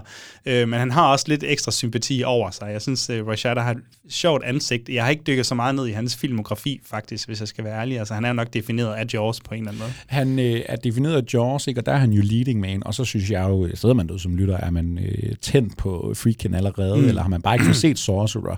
Jamen, altså, jeg har, jeg har en god kammerat, hvor Roy Scheider, han har på en eller anden måde fået en legendestatus i vores forhold, og det skyldes, vi har set Jaws sammen, og vi har set Sorcerer, og så kan du hive sådan noget All That Jazz frem, du kan hive Jaws 2 frem yeah. for den til skyld. Og så er der Marathon ja, Man Marathon Man, men det er jo en også en lille bikarakter, men når Roy Scheider, han dukker op i din film, så, så leverer han altid. Hvad var den der vampyrfilm, vi så sammen, hvor Roy Scheider han dukkede op? Var sådan Dracula, Dracula 2000, måske. Et eller andet. Øh, Han dukker op i, hvad er det, 10 sekunder mod sådan slutningen. noget Vampires 2, måske? Eller og så sådan. krasser han nærmest af øjeblikket efter, de har øh, sagt cut. Men hvad, skal vi prøve at sætte nogle flere ord på, hvad, altså, hvad Popeye er så for en karakter? Du nævnte lidt øh, amerikansk nybølge, vi får nogle antihelte og sådan noget. Vil du ikke prøve at, at, at sætte lidt ekstra ord på, hvad han lige er for en sag? Hvad er det nu, øhm, tagline siger? Er det Doyle is bad news, but a good cop? Og, Det- ja, og jeg ved ikke, har det været for at lokke folk i biograferne? Fordi, altså, jo, det kommer an på, hvordan du tolker Good Cop, selvfølgelig. Jeg føler måske, at det er... altså, han er en god politimand i det, at han er på sporet Mm. og er villig til at gøre meget. Men øh, han er eddermame også en dårlig politimand, altså fordi han bryder vel reglerne Han her. bryder hele tiden reglerne, han går hele tiden imod sine, ligesom øh, dem, der giver ham ordre, ikke? Og, og han tager også mange dumme beslutninger, men samtidig har han jo også en snedighed. Der er blandt andet den der scene, hvor øh, han går ind og banker en øh, sort pimp, ikke? og vi tænker, hold da kæft, det er helt ud af kontrol, og han får ham ud på toilettet, og så viser, det sig faktisk, om han er også undercover, ham her, ikke? og der, så kan de ligesom udveksle noget information, ikke? men nu er de staged, at der ligesom bare er noget galt. Ja, ja. Så der er sådan hele tiden nogle små ting, og, og- men, men det er her, hvor det bliver så vigtigt at læse den her som en film fra 1971, fordi nu får vi den her politikarakter, som er, han er sgu lidt et dumt svin, og han er sgu ikke altid for klog, og han er et røvhul, og han gør nogle dårlige ting, men han gør det af gode grunde, mestendels. Ikke? Han Ja. gør det for at håndhæve loven, han gør det for at få ram på de, øh, de dårlige fyre, ikke? og han har jo også noget kærlighed til sine medmennesker, dem han godt kan lide, og alt det her. Ikke? Det er en karakter, vi bare har set 50 60.000 gange de sidste 50 år, men det er lidt som om, det godt kunne starte her med Popeye, den her type antihelt. Især fordi, at, at det er en karakter, som han er jo besat. Han er, han er jo besat ikke af en dæmon, men han er besat af, af den her case. Det har vi jo set en trilliard gange siden hen. Mm. Det der med, at øh, en af politimændene, eller detektiverne, eller whatever, de bliver nærmest, altså det er tunnel vision på den her case. Ja. Og det får han jo undervejs her, og det er derfor, at, øh, synes jeg i hvert fald, det er så fedt at følge ham, det er, at jo, han er et dumt svin til at starte med, men men fordi han bliver så besat af at gøre det, nu siger jeg, gøre det rigtige. Jeg synes ikke, det er så udtalt i filmen, det der med, at og, altså, at han gør det for den rette sag, for the just cause. Nej, eller nej, nej, præcis. Det ligger imellem linjerne. Altså. Ja, det ligger imellem linjerne, men man kan godt mærke, at det han så bliver besat af det her, så betyder, så den her linje, den er lidt mere blurred i hvert fald. Han vil bare gerne nå frem til målet, og det er catch the fucking bad guys. Det er det, han er sat på jordkloden for, og så må han gerne uh, break a few eggs. Jamen, jeg, jeg, jeg kommer også til at tænke på den der, sådan, øh, så kan man sammenligne med en øh, anden politifilm, der kommer året efter en film, vi har set sammen, The New Centurions. Ikke? Mm. Altså, det der med, det er også så meget den der karakter, hvor, jamen, uden om det her arbejde som politimand, der er ikke noget liv. Nej, nej. Altså, det her, det er Popeyes liv. Det, det vil ikke give mening for ham at gøre andre ting. Vi får en scene, hvor han har en øh, sød pige med hjemme, ikke? Og det er sådan lidt mere som om, at de har jo haft sex, og hun skal jo egentlig bare ud af døren, og så skal han tilbage på sagen. Ikke? Men det er den der sådan følelse af, om det er en mand, der selvfølgelig har nogle drifter og nogle behov. Ikke? Det er nogen, han lige agerer på, når han har de der fem minutters fritid. Og så skal han tilbage og sidde i bilen og overvåge, eller øh, næste spor. Det her. Jeg altså, tror han også, er de- så afhængig af det her. De, de er færdige med en enkelt øh, scene på et tidspunkt, måske færdig med en enkelt øh, øh, arbejdsdag, og så siger han sådan, "Nå, men skal vi ikke øh, poppe ned på, på baren, og så sidde dernede og drikke en øl, men så er det egentlig for at lave sådan en stakeout, basically, og holde Præcis. øje med nogen nede på Det er baren. ligesom øh, den scene, vi lige har haft i The Bear. Ikke? Altså, Ja. hvad skal du efter? Hvad skal du nu? Hvad skal du, hvad skal du Øh, jeg skal bare vente til tiden er gået Hvordan til, at komme tilbage hertil. Præcis. Øhm, det er et sjovt tidspunkt samme år. Dirty Harry kommer. Øhm, vi, vi har nogle politimænd, der er villige til at tage magten øh, i egen hånd. Øhm, de bestemmer rigtig meget.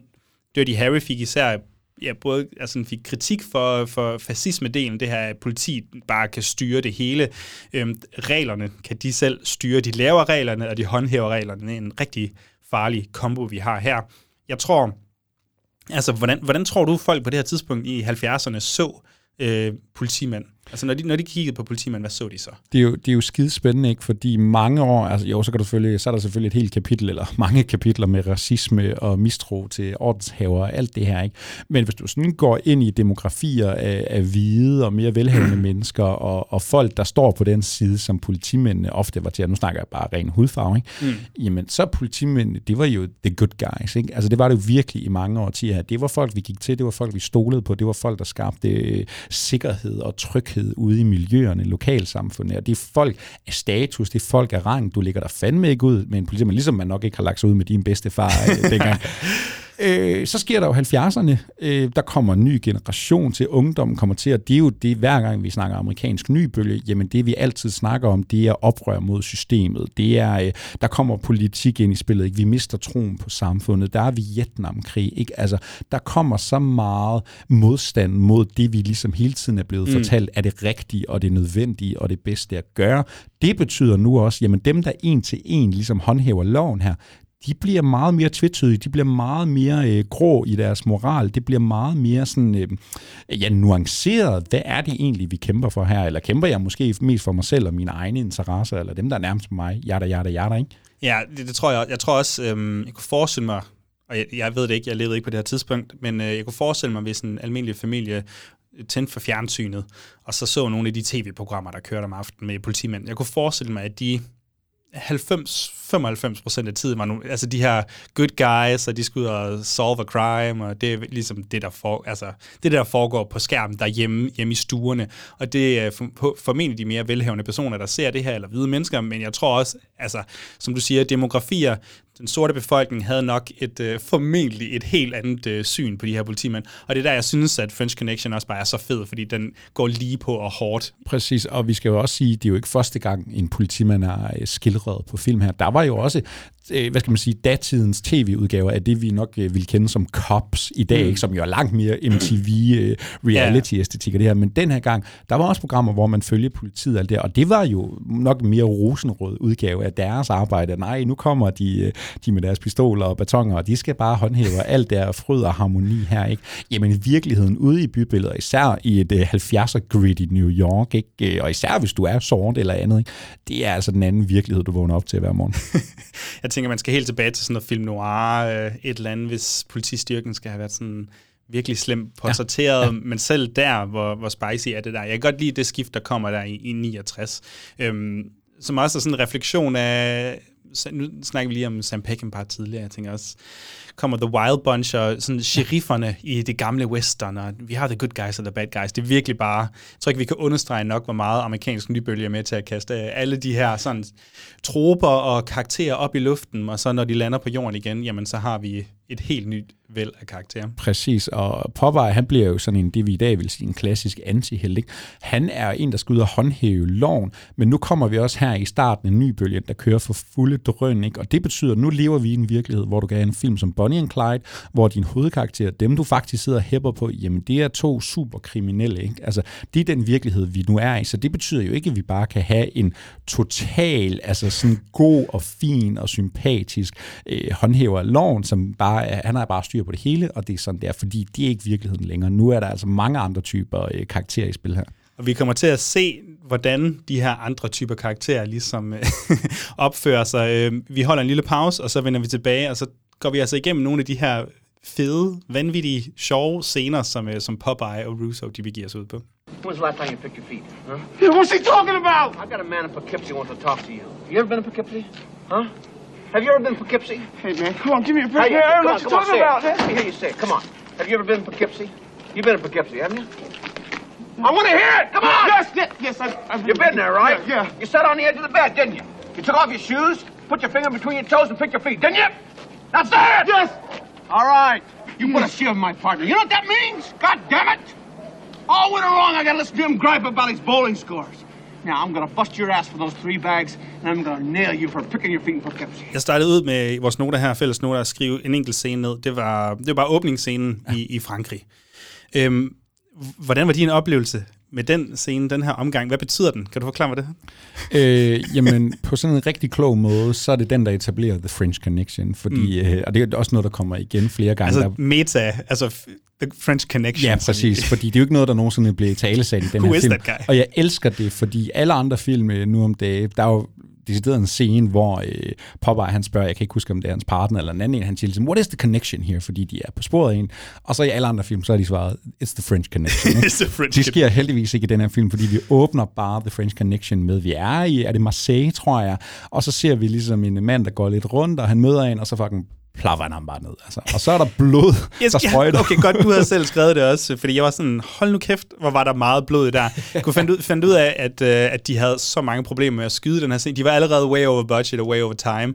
Så var de i Frankrig de der mange dage, de nu måtte være der. Fem dage, en producer ringer og siger til Friedkin, du har en halv dag til at blive færdig, og så skal du hjem. Og Friedkin kan, kan ikke få det her skud til at passe. Det, blodet lander ikke på den måde, det skal. Så, så, så de ender med at lave en eller anden halvtotal, vinkler kameraet, bum, bum, bum, finder en sprøjte frem, som Friedkin ligger under personen, og sådan skal sprøjte en blodpumpe ja. op i ansigtet ja. på ham. Jeg, jeg synes også, jeg har hørt nogen kritisere, man kan se det, det, sprøjter sådan lidt for meget, Ja, som ja, det kommer ud af en pumpe, ikke? Ja, så kan jeg sige, da jeg så den her for første gang i fem år eller et eller andet, jeg blev sådan helt, wow, Ja. Nå ja, Ja. Det, det er så barsk, det her egentlig. Ja, det er gritty, det er råt. Det er nemlig grit, og det er uh, gritty og råt og alt det, men jeg har også bare glemt, jeg elsker den der, jeg elsker uh, Freakinson internationale format, ikke? Altså jeg kommer automatisk til at tænke på uh, Sorcerer, ikke? Mm. hvor den første time af den her film, som kun er kendt basically for, at vi skal have noget dynamit igennem junglen, ikke? jamen den første time af den her film, det er sådan noget lidt random karakterintroduktion. Vi ved faktisk ikke, hvem de her mennesker er, mm. men så er vi i Frankrig, vi er i Amerika, vi er andre i Tyskland, tror jeg, eller, eller ikke? Vi er alle mulige steder, og så er det bare sådan, hov, der er en eller anden forbindelse her. Og jeg har også øh, hørt flere sige om den her scene, jamen det er jo, det er jo sådan, du vil drømme om at åbne en hver øh, type film, som ligesom bevæger sig inden for det her sprængfarlige felt, ikke? Fordi, okay, her er der en mand, der skyder en anden mand. Hvad betyder det? Det er ikke noget, vi får svar på før meget senere. Det er ikke nogen karakter, vi kommer til at følge ret meget. Vi cutter hen til noget helt andet. Vi følger et helt andet øh, karaktergalleri. Men vi har lige haft et skud. Det ser mega voldsomt og blodigt ud. Nu har du min opmærksomhed de næste Præcis. 20 minutter. Det føles lidt på sådan et metaplan, som, uh, som Freakin, der annoncerer sig selv. Jeg, jeg er den nye instruktør ja. her. Jeg er rebellen. Se mig. Se, Se, mig. hvad jeg tør at gøre. Præcis. Øh, så mener jeg, at vi øh, går ved at blande nogle af de her bar-scener sammen. Der er også mange af dem. Men jeg mener, at vi, vi møder Popeye og, og, og Russo Jeg vil her. sige, det overraskede mig, hvor mange barscener der er, og hvor mange sådan overvågningsscener der er, som vidderligt bare, nu cruiser vi rundt den her bil, vi skal følge en anden bil, og vi kigger bare, og så er det det, og så er der musik. Også derfor, det er så procedural. Jeg kan ikke Ja. huske, øh, den, den første bar-scene, er det der, hvor vi skal, er det der med, øh, hvor Russo, han går ind i baren, og så har vi, øh, så har vi Popeye i julemandskostyme. Ja. Er det ikke sådan? Den her film starter med Gene Hackman, basically i et uh, julemandskostyme. Altså nu lander vi ligesom i hovedhistorien her, mm. ikke? Med Popeye og hans partner. Ja, hans, de er undercover. De er, han, den ene er klædt ud som julemand, og nu skal de ligesom bare jagte ham med fyren, de skal have nogle informationer fra. Så får de fat i fyren, øh, og så skal de afhøre ham på meget øh, unormal vis. Hvordan, altså, fungerer Det- det- scenen for dig? Jeg synes, den fungerer ret godt. Jeg synes, Jeg den, synes, øh, den fungerer øh, super fedt, og den etablerer jo de to, lige som øh, den, den skal gøre, ikke? fordi vi lærer så meget om, hvem Popeye er på det her måde. Ikke? Fordi et, okay, det er en mand, der er villig til at gå langt for en står altså her i øh, kulden. Der er jo mega koldt under den her film. Det er jo også noget, som man hører øh, behind Ja, the ja, scenes. ja. Altså, det er jo en af de koldeste sådan, rekordår i New York, da de er ude at skyde. Det betyder, når de skal gå rundt i de her trenchcoats eller et julemandskostyme, altså de kan nærmest ikke trække vejret, så koldt er der.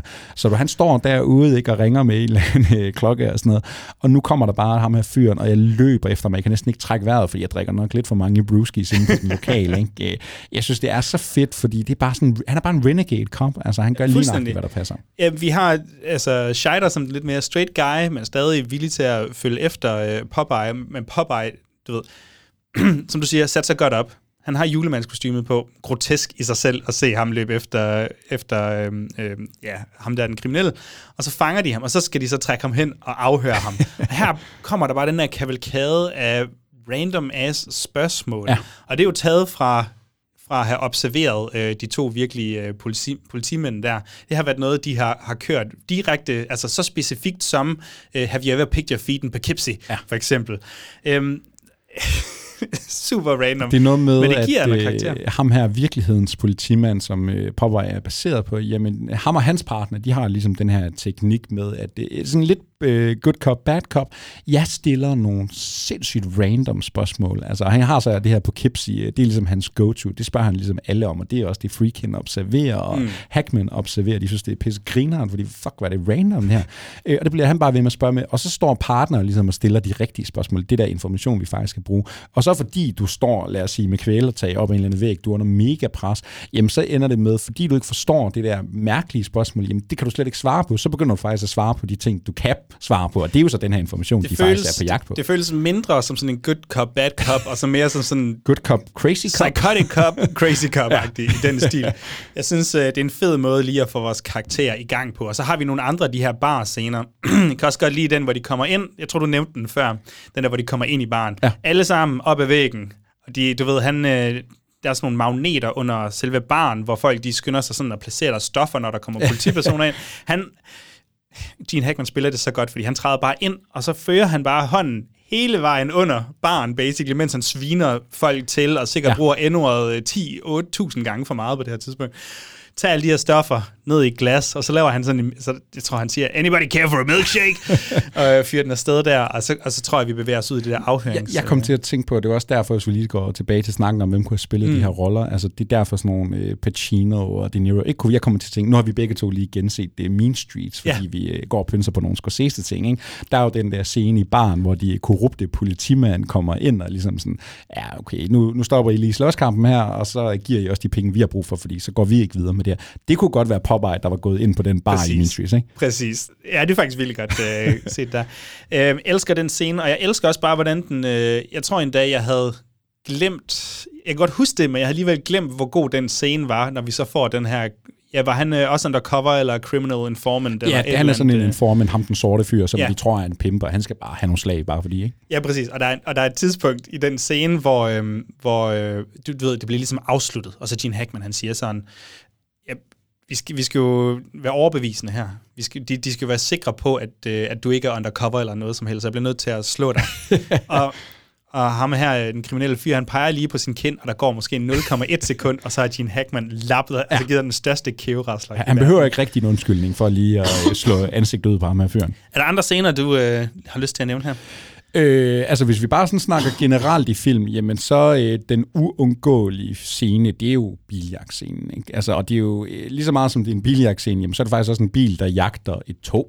Ja, altså, den, den er, man kan jo ikke komme uden om den scene. Hvordan landede den her i et gensyn? Øh, jeg synes, William Friedkin har jo rigtig meget, han skal stå på mål for, fordi vi lever jo i en øh, filmhistorie fuld af fede biljagter, og det er ligegyldigt, om det hedder Bullet, eller om vi snakker de nye Mission Impossible-film. Og jeg vil jo også sige, Friedkins bedste biljagtscene, den ligger måske allerede i To Live and Die in LA, mm. det er så bare min mening. Øh, men Friends Connection, om det er første gang, du ser den, eller genbesøger den, du har nok hørt om min famøse øh, biljagtscene, så hvordan kommer den til at stå? Jeg synes, det var pissefedt. Og grunden til, at det her det er så pissefedt, jamen det er fordi William Friedkin, han er instruktør instruktøren, der tør gå den ekstra mil. Og det her, det er den der tid, hvor jamen, vi ikke bare fingerer noget her. Vi lukker ikke gaden ned. Nej, nej, fuck de der permits, vi skal bruge. Lad os bare gå ud på gaden, og så begynder vi at skyde. Og så kan det godt være bedsemor, der er på vej over gaden, hun er ved at blive kørt ned. Han, han, jeg tror faktisk ikke, de havde planlagt biljagten ind til rigtig langt inde i optagelserne. de havde ikke den her chase-scene, og de, de begyndte, du ved, dagene begyndte at nærme sig han kunne ikke, ja, hvad fanden gør jeg, hvad fanden gør jeg? Og så begynder han altså at gå nogle sådan gå-ture med, om det er forfatteren eller ham her, Bill Hackerman, der er stunt-driveren, det kan jeg ikke helt huske. Øh, men de går i hvert fald nogle ture langt hen ad gaden, og så finder de ud af, altså i Bullet, så var det jo en bil, der jagtede en bil. Det er jo fedt nok. Men hvad med en bil, der jagter et tog? Ja. Og så skulle de jo så til at have tilladelsen til det, men det skulle bare, altså, de skulle bare gøre det her, finder meget hurtigt ud af, ja, det der med tilladelser, vi bliver nødt til at, som de kalder det, steal the scene, vi bliver nødt ja. til at stjæle optagelserne her. er det ikke uh, stuntkoordinatoren fra Bullet, uh, jeg tror, der er ombord, altså de er med til at orkestrere biljagten. Det tror jeg også, ja. og jeg har lyst til at sige, at han hedder Bill Hackerman, ja. ham der skal køre bilen og sådan noget, og det er jo, altså det er fuldstændig vanvittigt. Øhm, de, de får selvfølgelig tilladelse til at lave togscenerne, det, det, det kunne de alligevel ikke øh, stjæle. Ja. Men den måde, de gør det på, er også fuldstændig grotesk. De finder frem til en af de her um, personer, der arbejder inden for systemet. Jeg ved ikke lige, hvor højt rangeret han er, men, øh, men, men, men han sidder sådan og, og leger lidt en, øh, en prick tease her. Sådan, ja, men det vil næsten være umuligt for jer at få lov til at optage toget. Næsten være umuligt. Og Friedkin sådan, ah, jeg gider ikke, det pis øh, færdigt. Men, øh, og så slutter fyren af med at sige, men det vil ikke være umuligt. Nå, men hvad skal vi gøre? Jamen, hvis I giver mig 40.000 dollars, øh, så betyder det, at jeg kan du ved, skride fra mit job, flytte til en eller anden lorteø, og så kan jeg få lov til at leve der, og så kan jeg give, du ved, give jer lov til at lave, altså så får I de her permits, de her tilladelser okay, til at optage. Det er Øhm, og så vil jeg være fyret til den tid, filmen kommer ud, og folk finder ud af det. øh, og så er jeg et helt andet sted. Ja. Så de får tilladelserne der, og får altså lov til at skyde nogle af de her scener i toget. Jeg, jeg siger øh, bare, at det var sådan, man kunne lave film i 70'erne. Okay, og så samtidig så, øhm, jeg ved ikke, hvor meget du ved om selve bilscenerne. Nej. Altså, Bill Hackerman... Har de, har de lagt op på øh, fronten og bare filmet, mens vi kørte, eller hvad der foregår? det er basically der, vi er, og Freakin, Freakin sidder jo bag i og optager, øhm, når de er inde i bilen. Så, så var han sådan for rigtig at fremprovokere, eller sådan fremprovokere en vild chase scene, og virkelig provokere ham her, Bill Hackerman, sådan sådan, ja, men jeg synes faktisk ikke, du giver den nok gas. Freakin er jo en sindssygt god personinstruktør, og kan virkelig provokere. Så, Freakin, og så siger Hackerman, ved du hvad, så tag kameraet, sæt dig ind bag i bilen, og skal vi fandme optage ja. det her. Så han sidder og flyver rundt der, får nogle vilde scener, og de er jo ved at slå folk ihjel 10 gange undervejs, og øhm, så skal Gene Hackman jo også han skal jo også køre på et ja. tidspunkt. De skal have nogle skud, hvor han decideret kører i den. Øhm, og de har planlagt en masse ting, men nogle ting, man ikke lige kan planlægge, øhm, det er, at... Øh, ej, jeg kan formulere det på en anden måde. De har en masse politimænd med sig, og fordi de har en masse off-duty cops, øh, så kan de jo lukke ja lidt ned hister her, ja. sørge for, at der i hvert fald ikke kommer en hel masse nye biler Det er ind. Maniac Cop 2-måden at gøre det. Fantastisk. Og så, øhm, det de så ikke lige kunne øh, øh, forudse, det var, at folk, der så skulle ud fra de hus, der rent faktisk, altså dem, der bor der, ja. øh, de bliver også nødt til at komme ud på et tidspunkt. Ja. Og så er der et tidspunkt, hvor øhm, øh, Hackman, han kører over et kryds, og der er en, der ligesom bakker ud nærmest, eller sådan kører ud fra siden, hvor han swerver og kører ind i den her bil. Det skulle vist være re, altså, det skulle være ægte angiveligt. Jeg ved ikke, det er svært at finde ud af, hvor meget ja. der er historie og sådan noget, men, men de har været føler jeg, et, et sekund for at slå tre mennesker i hver eneste optagelse. Det er så vild en scene, og det jeg også elsker ved den her scene, det er, ja, altså vi skal ikke tage noget fra Mission Impossible eller Bourne-filmen, eller hvad der har været af biljagter de sidste mange år, Drive og sådan noget, men den store forskel er, at i de her nyere film, jamen et, du arbejder på en helt anden måde. Det kræver altså nogle permits og noget sikkerhed, ja. som ikke fandtes dengang, så det bliver en anden udgave. Du kan sagtens fake det til at se vildt ud, men der er altså bare en anden struktur, der er en anden, øh, der er en anden sådan øh, teatralsk opsætning. Ikke? Der er så meget mere stringent måde at gøre det her på, og når du skal dreje lige her, og så bliver det meget mere sådan tilrettelagt. Det er den følelse, man kan sidde med, selvom det ser pissefedt ud. Ikke? Mm. Det her, det er bare kaos. Altså, det er bare så virkelig en mand, der kører igennem New York. Og hvis du øh, skulle krydse gaden den dag, så kunne du altså godt være, der yeah. blev kørt ned. Du kunne være the guy who got killed during French Connection. Du ved, som du siger, ikke? når man ser Baby Driver, man er jo ikke bange for, Nej. At der er nogen, der er i fare Nå, her. præcis. Men French Connection, 100%. Uh, Freakin, han uh, kom med øh, en super god sådan, udtalelse omkring den her chase-scene, som som den fik mig ikke til at se filmen i et nyt lys, men den, den lavede bare lige sådan en, ah, selvfølgelig. Han sagde, den her chase-scene er basically, hvad filmen handler om. Fordi det er ren og skær sådan obsession. Ja. Det er besættelse, du mm. ser. Øh, det er en person, der er på jagt efter en måske alt for stor sådan, øh, altså mission. Han skal hen til et alt for stort mål i form af det her tog, ikke? Han, han er way in over his head på en eller anden måde. Og det er basically hvad hele filmen handler om. Og, ja. det... og nu får jeg jo lyst til at spørge dig, for jeg synes jo også, det er enormt interessant det her med, jamen French Connection, hvis du skal koge den ned til den status i dag, jamen så er det jo biljagten. Det er jo nok mm, det første, vi hiver frem, ja. og, og Gene Hackman, ikke? Øh, noget, der godt sådan måske kan overraske hvis man lige genser den her et par år efter, ikke? og man netop husker biljagten, og måske ikke så meget med ham franskmanden, der bliver skudt i starten ja, ja. af det her. Altså, øh, jeg bliver egentlig overrasket over, hvor stille en film det her, ikke? Fordi, som du også har været inde på, den er mega procedural, det er mega sådan, nu, nu overvåger vi bare folk, og han gik derhen, ham følger vi efter, og så skal jeg også lige hjem og vande med potteplanten, ikke? Ja. Øhm, altså, synes du nogensinde, The French Connection bliver en kedelig film? Fordi jeg synes jo, det er så sjovt, at, at øh, Freakin er så interesseret i det her øh, procedural element, men hvis du tager action-scener i den her film, ja. så har du startscenen, du har biljagten, jo, så kan du måske lige tage nogle af barscenerne, hvor der kommer et par, øh, et par håndudvekslinger, ikke? og så har du slutningen med det her shooter. Ja, ja. Det er jo faktisk, hvad der er i den her øh, en time og 50 minutters film. Altså, keder du den så ellers nogensinde under French Connection? Jeg vil ikke sige, at jeg keder mig. Øh, men men jeg, jeg vil godt indrømme, at jeg under det her øh, rewatch godt kunne mærke, at altså, der, der er et temposkift undervejs, men, men jeg kan egentlig godt lide det. Jeg kunne godt lide at være sammen med nogle kompetente politifolk, især også når de har lidt kant og kan være lidt ubehagelige også at være sammen med. Men så får vi jo en masse andre slags scener. Øhm, det er jo ikke bare ren spænding, det er jo også suspense undervejs. Jeg synes for eksempel den der scene, øh, hvor de skal skille bilen ad, ja.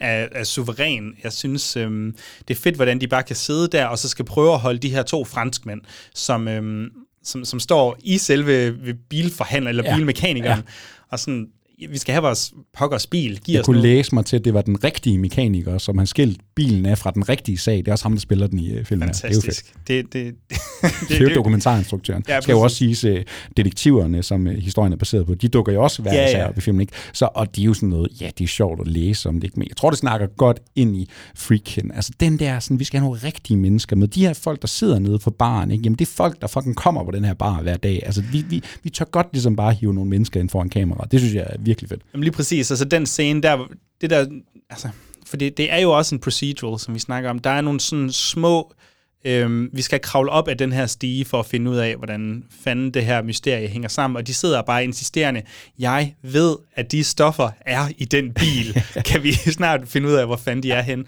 Og når det ligesom klikker, jeg elsker i den scene, hvor de klikker, hvad, har I tjekket panelerne ja. i bilen? Jeg synes, det er så fantastisk. Men jeg synes også bare i kontrast til så de der, fordi når de hæsblæsende scener kommer, så er de mega hæsblæsende. Men det her, det er jo en meget mere stille film, end det er en, øh, en øh, hvad skal vi sige, en larmende film. Altså det er det jo virkelig. Mm. Men jeg elsker de der overvågningsscener, der er, de kommer på spor af ham her, øhm, i den itali- han ikke italiener, ham her øh, druglorden, ikke? Altså ham der er ved at lave en handel her, som de følger, de følger hans kone, de overvåger ligesom mm. der, hvor de arbejder og bor og sådan noget. Og der er rigtig mange scener, hvor de bare sådan kører igennem gaden og ligesom følger ham. Og det er sådan, jeg kommer til at tænke på sådan noget Le Samurai, eller sådan ja. en øh, vildfilm, ikke? Fordi ja. det her, det er bare mænd, der jagter mænd. Det er ikke særlig sådan intenst eller spændende, men fordi du så bruger musik, ikke? Nu det her lidt mere jazzet end en uh, Melville, der måske er lidt mere til nogle synthesizers nogle gange, ikke? Men det er bare sådan, det er bare, det er bare folk, ja, som du siger, der bare sådan er besatte, ikke? Altså, og der har folk, der har et mål, og folk, der skal fra A til B, og så kommer der måske nogle udfordringer på vejen. Jamen helt sikkert, helt sikkert. Også, øhm, kan også snakke lidt om stilen, måske det har vi gjort allerede lidt. Øhm, jeg hørte øh, Freakin udtale intentionen, og det kan så være, om du er enig eller uenig, men han sagde, at intentionen det er induced documentary, altså han skal injicere dokumentarstilen i den her film. Kan du mærke det? Det er måske et nemt spørgsmål egentlig. Kan du mærke det i den? Det er et meget nemt spørgsmål. Ja, fordi selvfølgelig kan man mærke det ikke. Altså, vi har allerede snakket om det, autenticiteten og det der naturalistiske, og den der blanding af jamen, lidt mindre trænede skuespillere, og også bare amatører og ægte mennesker, der kommer foran kameraet.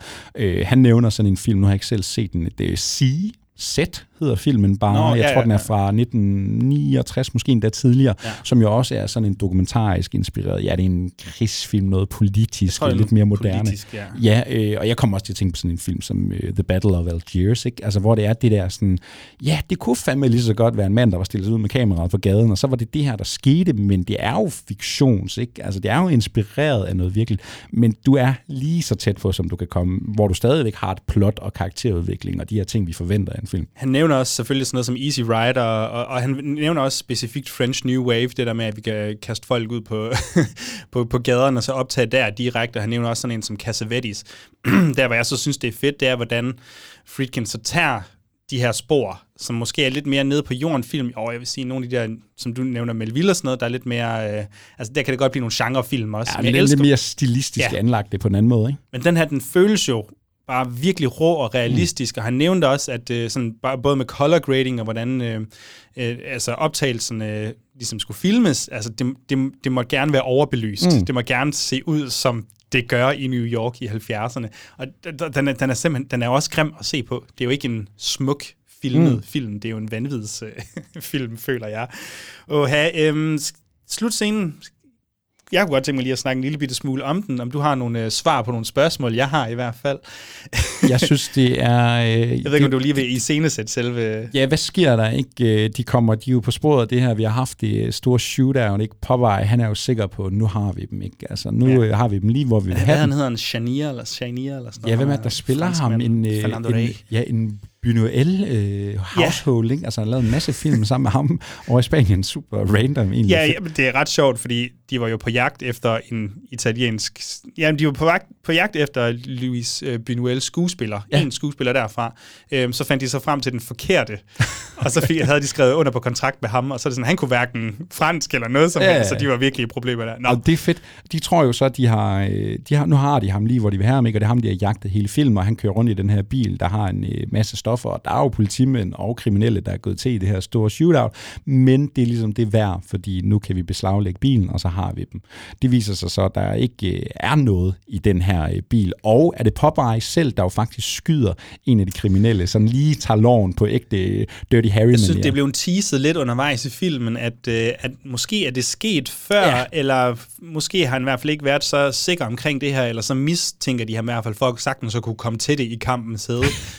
og så det får vi altså gjort, øh, det, det bliver tydeligt gjort her, ved at han rent faktisk skyder ham her, øh, øh, ja, politikammeraten, som har været sådan lidt mistænksom over for, øh, for Gene Hackmans karakter. Ja, og det betyder jo så øh, slutteligt, vi får ligesom den her øh, eftertekst, altså hvad skete der så med de her mennesker? Der er nogen, der bliver dømt, der er nogen, der går fri, og vi så dem aldrig igen, og øh, Popeye og øh, markeren her, jamen de bliver ligesom øh, relieved from their duties, ikke? Ja. Øh, og så der kommer faktisk en Friends Connection 2, så må vi så se, om de kommer tilbage i øh, Men folden. det, der sker, det er jo, at, øh, at øh, Popeye, han er jo, han er, man kan vist godt slippe afsted med at sige, han er jo blevet bindegal nu. Ja. Eller måden, det bliver filmet på, jeg føler virkelig, det er sådan øh, øh, Jack Torrance, The Shining. Ja. Vi, vi er nået til et tidspunkt nu, hvor, hvor han er...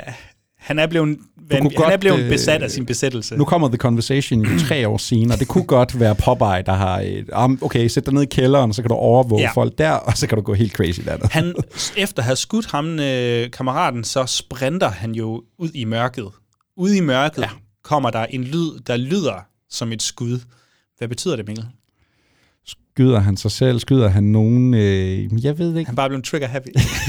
nu skal alle i New York skader bare. Jamen, og det er jo det, det er jo en presset mand, det her. Ikke? Altså, han har været på jagt af en igennem hele filmen. Altså, det, det, det er det er en man on a mission. Han skal bare have fat i nærmest en mand, ikke? fordi så får han ligesom det ud af det, han har brug for, og det han ønsker. Og det kan han bare ikke. Ligegyldigt, hvor hårdt han prøver, ligegyldigt, hvor hurtigt mm. han løber, han kan ikke nå den her mand. Og selv når han tror, han har ham lige, hvor han vil have ham, så får han ham stadig ikke. Popeye, altså han er ved at miste limingen her. Jeg kan sige, at Freakin, han aner ikke, hvad det betyder.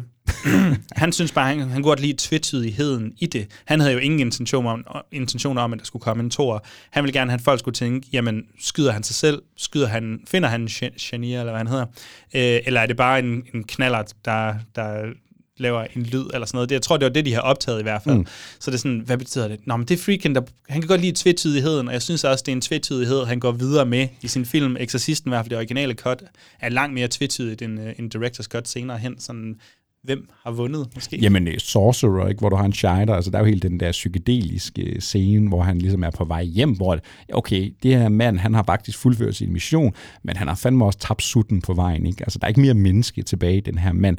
Og øh, så synes jeg jo bare, at det er fedt, ikke? Fordi det snakker igen ind i French Connection. Altså, nu skal vi virkelig også give den noget. Nu får den også den kærlighed, den fortjener, men det er jo bare den perfekte 70'er slutning, ikke? Fordi nu kommer der en tid, hvor jamen, vi behøver ikke at nakke skurken til sidst. Vi behøver ikke at ligesom, få den rosen øh, romantiske historie fuldt til dørs her, eller noget som helst. Vi kan godt slutte med en åben slutning. Vi kan godt slutte med, at jamen, skurkene, de vandt måske faktisk endda. eller vores hovedperson blev spillet ravende sindssyg. Ja, ja. Og, og det er helt fint, og det må I tage eller lade være, men I får måske lidt at tænke over. Og der er også nogle ikke nødvendigvis nogle større læsninger, men sådan nogle anderledes læsninger. Hvis man kigger på, altså Dirty Harry kom ud, den her kom ud, har de, quote unquote, de fascistiske politimænd, jamen, det er nogle rebelske filmmager, vi har med at gøre at, kan man læse det som om, at det er politistyrken, der slår sig selv ihjel, fordi de simpelthen bliver så magtliderlige? Er det den vej, man går, eller er det bare, fordi vi har nogle mere komplekse Kan du huske, hvad der sker med George C. Scott i The New Centurions? Er det, oh. Popeye, er det Popeye om 20 år? det, det, altså, måske, måske, I don't know, man, I don't know. Øhm, fedeste scene, Mikkel. Vi skal, vi skal finde frem til, det synes jeg, det er et segment, vi sådan lige skal øh, tage fat i, sådan når vi laver de her nye mini-spotlights. Ja. Fedeste scene. Vi skal udvælge den fedeste, fedeste scene. Jeg kan spørge på den her måde. Hvilken scene kommer tættest på at, at vippe den her car chase af pinden? Ja, jeg skulle til at sige, for det bliver et kedeligt spørgsmål, fordi mm. det ender jo med at være biljagten. Øh, jamen, jeg tror, det gik op for mig, fordi jeg kunne godt svare, jamen shootoutet til sidst. Hvem kan ikke lide et godt shootout? Sådan noget, som Tarantino har baseret en hel karriere på, og, og mange andre scener. Mexican ikke? Altså, øh, men faktisk, nu når snakken går på øh, French Connection, så har jeg lyst til at tage de mere stille øjeblikke, for jeg synes faktisk, det er her, den her film øh, virkelig lever. Jeg elsker, når Scheider, han kommer hjem til Gene Hackman, han er låst fast til sengen af den, og øh, kvinden, hun kommer lige ud fra badeværelset. Ikke? Og det er bare sådan, det er der, vi ser Gene Hackman, øh, eller Popeye, når han i bund og grund er mest sårbar. Ikke? Altså, når han ja. er mest menneske ude af sin uniform, ikke? så er det her, han ligger, fordi han lige havde nogle øh, drifter, der skulle ageres på. Det synes jeg er super fedt, men for mig, og det er sådan, man kan hurtigt blande dem sammen, når man sidder og tænker på øh, film, fordi der er så mange af dem, men de her overvågningsscener, altså jeg elsker også den der, øh, hvor det er sådan, det er bare en film, der, det var dengang, man godt bare måtte forvente af dig som ser, at jamen, du behøver ikke at vide, hvad det her betyder, men vi ligger lige, der er jo en scene, hvor vi ligger den her øh, stråhat i, øh, bag i bilen, ikke? og det filmer kameraet lige, det bliver aldrig i talesat eller noget, det kan du så læse dig til efterfølgende. Mm. Nå, men det var så et signal for, når en øh, politimand var undercover, ikke? altså så kunne andre politifolk så de aktive, i distriktet, altså, så ja, så kunne de se, ja. nu er vi on the chase, ikke? du skal ikke ligesom blande dig med os, hvis vi begynder at køre lidt hurtigt eller noget jamen hvor er det bare fedt, at det er bare sådan, i det, ja, det er bare så fedt. Det er autenticitet bare, det er, bare er måske nøgleordet. Autenticitet, det er noget dokumentarisk, der bliver tilført her, ikke? fordi nå, det er bare en ægte skildring. Altså de der scener igennem øh, New Yorks natteliv på jagten af nogle andre, det elsker jeg. Ja, men øh, jeg synes, det er en fed bud. Og sådan, har du noget bedre? Jamen, jeg, har, jeg tror ikke, jeg har noget bedre end, altså du ved, der er car chase-scenen. Åbningsscenen. Jeg, jeg vil så altså sige øh, bar-scenerne. Jeg ja. knus elsker at se Gene Hackman som et kæmpe stort røvhul. Jeg ved ikke helt om altså, han spiller jo den her rolle senere hen i sin karriere også, eller i hvert fald variationer af den her rolle. Jeg synes, han er sindssygt god i den her, når han skal rile de her øh, kriminelle op, og de er oppe af væggen der, og han skal ind og, og afhøre, og hvad det nu ellers er. Jeg synes, han er super fed at se, men der er, der er ikke noget, der slår øh, karakter. Nå, og hvor fedt er det ikke også, når han kommer ind på den der, øh, hvor han kommer ind på barscenen, og de alle sammen skal ligesom øh, line up, så siger han, all right, Popeyes her, ikke? Altså det her ja. er en mand, folk kender, folk de ved, hvem man er. De har måske endda lidt øh, frygt og respekt for ham, eller de synes, han er et kæmpe svin, der bare kommer og ødelægger deres dag, ikke? Men Popeye, han er altså en, der figurerer i nattelivet her, ikke? Han er en, du kender ligegyldigt, hvilken side af låret du er på, så det snakker altså ind i en mand, der har bygget sig et renommé. Jeg kunne læse mig til, at det var fordi, han hedder Popeye, fordi det var det, man gjorde, altså du påbejet ind i forskellige barer, og så dukkede du bare op, og så gjorde man det der. Og det gjorde han så ofte, at han ligesom blev til den figur. Øhm, det leder mig godt over i uh, citater så, for du sagde, en, en af mine yndlingscitater er nemlig sådan, alright, Popeyes here, get your hands on your head, get off the bar, get on the wall. Jeg elsker måden, han annoncerer sig selv, når han træder ind i uh, nye rum på.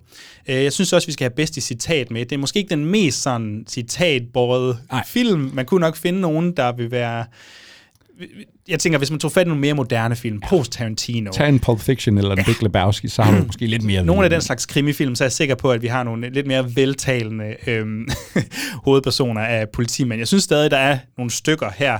Øhm, der er især mange sådan små øhm, jabs til hinanden, fordi de er jo et makkerpar, buddy cops. Øh, Shane Black har jo også øh, udviklet på den her trope, men der er sådan noget, you wanna, hide the, you wanna play hide the salami with an old lady. Ja, eller, ja, ja. Og så er der en masse af de her jeg ved godt, man ikke kan grine af den, når han, øh, han bruger de her mange racistiske udtryk, men, men Popeye er simpelthen så universelt racistisk, at, at, at der er nogle scener, hvor han først øh, sviner sorte til, og så sviner han italienere til bagefter i samme ombæring. Og det er bare sådan en, en hvad hedder det, sådan skødesløs racisme, ja. hvor man bare sådan, ved du hvad, du er så indgroet Jamen det er racist. det der, du er sådan lidt for tryg ved ja. at bruge det ord, ikke? og det er bare sådan bare lidt frygteligt, at du er på den der måde. Men jeg ved ikke, om der er nogen, der sådan står, altså... Poughkeepsie er jo øh, ja. ligesom linjen, men jeg elsker også, når han så kommer ind til øh, sin, øh, hvad skal man sige, overkommandant, øh, ham her, øh, Walt Simonson, som jo bliver spillet af virkelighedens Popeye, ikke? altså mm. som er ham, øh, film ligesom er baseret på karaktererne, på øh, øh, baseret på,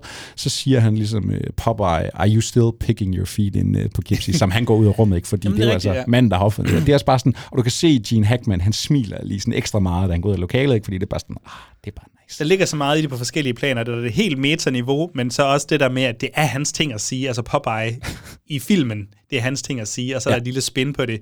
You're still picking your feet in Poughkeepsie. Jeg vil sætte ja, der er jo den her, øh, den, den første afhøringsscene, hvor øh, han, øh, makkeren, han bliver stukket blandt andet af ham her, ikke? Og så er der jo det her øh, brug af n Han får også svinet italiener, blandt andet ja. den her scene, ikke? Og så... Øh, og så siger øh, Popeye, ligesom, du skal aldrig stole på en øh, sort. Det siger han på en lidt mere grim måde. Og så siger øh, Cloudy, jamen, han kunne også have været hvid. Og så siger Popeye bare, aldrig stole på nogen som helst. Altså, fordi det er bare os mod verden. Helt sikkert. Efter pausen, så tager vi 2023 brillerne på, Mikkel, og så ser vi, om filmen holder i dag. Hvad holder ikke den dag i dag? Udover Blu-ray. Kan vi snakke om det i to sekunder? Har du, har du selv samme øh, 40-års anniversary Blu-ray, ja, har? det tror jeg. Der er jo ikke, øh, vi har jo at gøre med en film, som der ikke lige sådan er kommet en 4K-annoncering på, eller noget UHD, eller noget som helst. Og det er jo en øh, film, der er sådan, ja, mindre tilgængelige på streaming, end jeg måske har forestillet mig, men så er det jo så Disney Plus, der har den liggende alle steder her i Danmark, fordi de ejer øh, Warner. Ikke? Øh, jeg var nødt til lige at teste, hvordan ser det ud, fordi vi havde snakket lidt inden om, at Blu-ray-kvaliteten på den her nordiske udgivelse, den er skidegrim. Og det var også sådan, jeg huskede den fra min blockbuster-dage, hvor jeg set den, og der tror jeg, det har været den samme udgivelse, jeg lavede. Den har jo så købt i mellemtiden, og jeg sætter den på, og jeg tænker, åh, det ser faktisk virkelig ikke særlig godt ud der. Der er meget sådan grums i billedet. Det er virkelig en film, der kunne trænge til mm. noget kærlighed. Lige fint pusses, ja. Så tjekker jeg den ud på Disney+. Plus. Jeg ved ikke, hvor du endte med at se jeg den. Jeg så den på min Blu-ray. Jeg synes faktisk, at Disney Plus-udgaven var bedre. Altså, no. jeg synes, den stod meget skarp, jeg synes faktisk, det var en ret pæn udgave, hvor jeg tænker, når man, og Criterion Channel blandt andet, de har jo også lige haft den udgave, tror jeg, liggende på deres Det kommer så med et offer. Kommer med et offer, men ved du hvad? Det offer var der alligevel ikke, da jeg så den på Disney Plus i Danmark. Det var sgu no. med. Fordi der, der gik jo rygter om, ja. rygter, jeg tror det var faktuelt, at, øh, at de havde klippet øh, nogle af de her slurs ud, øh, nogle, altså N-ordet, og hvad, det, der er med til at definere øh, Popeye, som, Popeye som karakter, ja. at han sviner folk til, bruger racistiske udtryk, det havde de skåret fra Specifikt i scenen, vi faktisk lige har omtalt, hvor øh, partnerne er blevet stukket ned, og de siger det der med, jamen du kan ikke stole på nogen som mm. helst. Der er endordet specifikt klippet ned, og det, skulle, det har folk ligesom bemærket, og det var da den også slået ind på Criterion Channel, fordi de har ikke selv rettighederne til den, så de har bare fået det igennem Warner, som jo så er Disney. Ikke? Øh, og der kommer sådan et mærkeligt jump cut, hvor du simpelthen ikke kan undgå at bemærke, at der er et eller andet, der mangler her, fordi der er noget i samtalen, der ligesom ikke rigtig giver mening, fordi vi ikke har fået den fulde kontekst. Og jeg tænkte, jeg tjekker lige ud på Disney+, Plus, fordi nu står den godt nok også bedre, mm. men jeg er ret spændt på ligesom at opleve den scene der, for du kan ikke rigtig finde det på YouTube eller noget, nogen der sammenligner øh, en til en.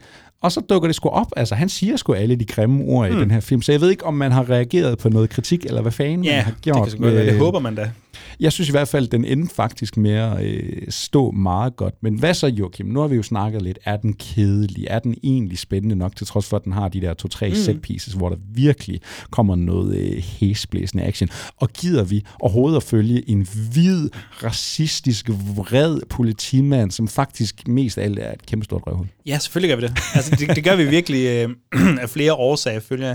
Vi gør det selvfølgelig, fordi at øh, Freakin filmer det på den måde, han nu filmer det på men også fordi, at den virkelig stiller ham til regn, eller jeg ved ikke, om den stiller ham til regnskab på en eller anden måde, men jeg synes, at slutningen er lige tilpas øh, let at fortolke i den forstand, at det føles som om, at det der, med, det, der gør Popeye til Popeye, den her besættelse, hans, øh, hans kant, hans anti status, den er med til at gøre, at han også lider den skæbne, han måske lider. Kan vi snakke om Toren, om det er faktuelt, øh, om, man, om man læser Torens handling ind i etterens handling, men jeg kan godt lide, at den ligesom stiller ham til regnskab, eller i hvert fald, at han, den viser ham i negativt lys også.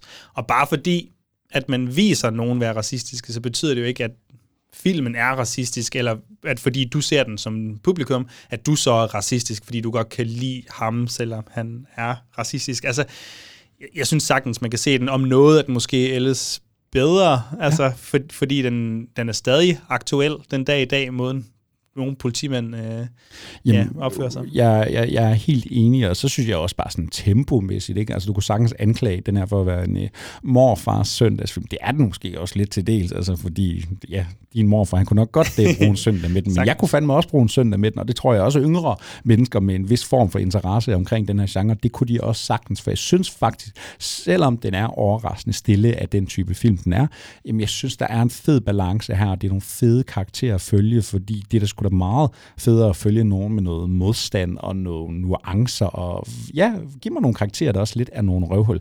Joachim, jeg kom til at tænke på, da vi øh, skulle snakke om Friends Connection her, så gik det op for mig, jeg har engang læst en dansk artikel, hvor en øh, fyr, han går lidt i kødet på øh, den her film.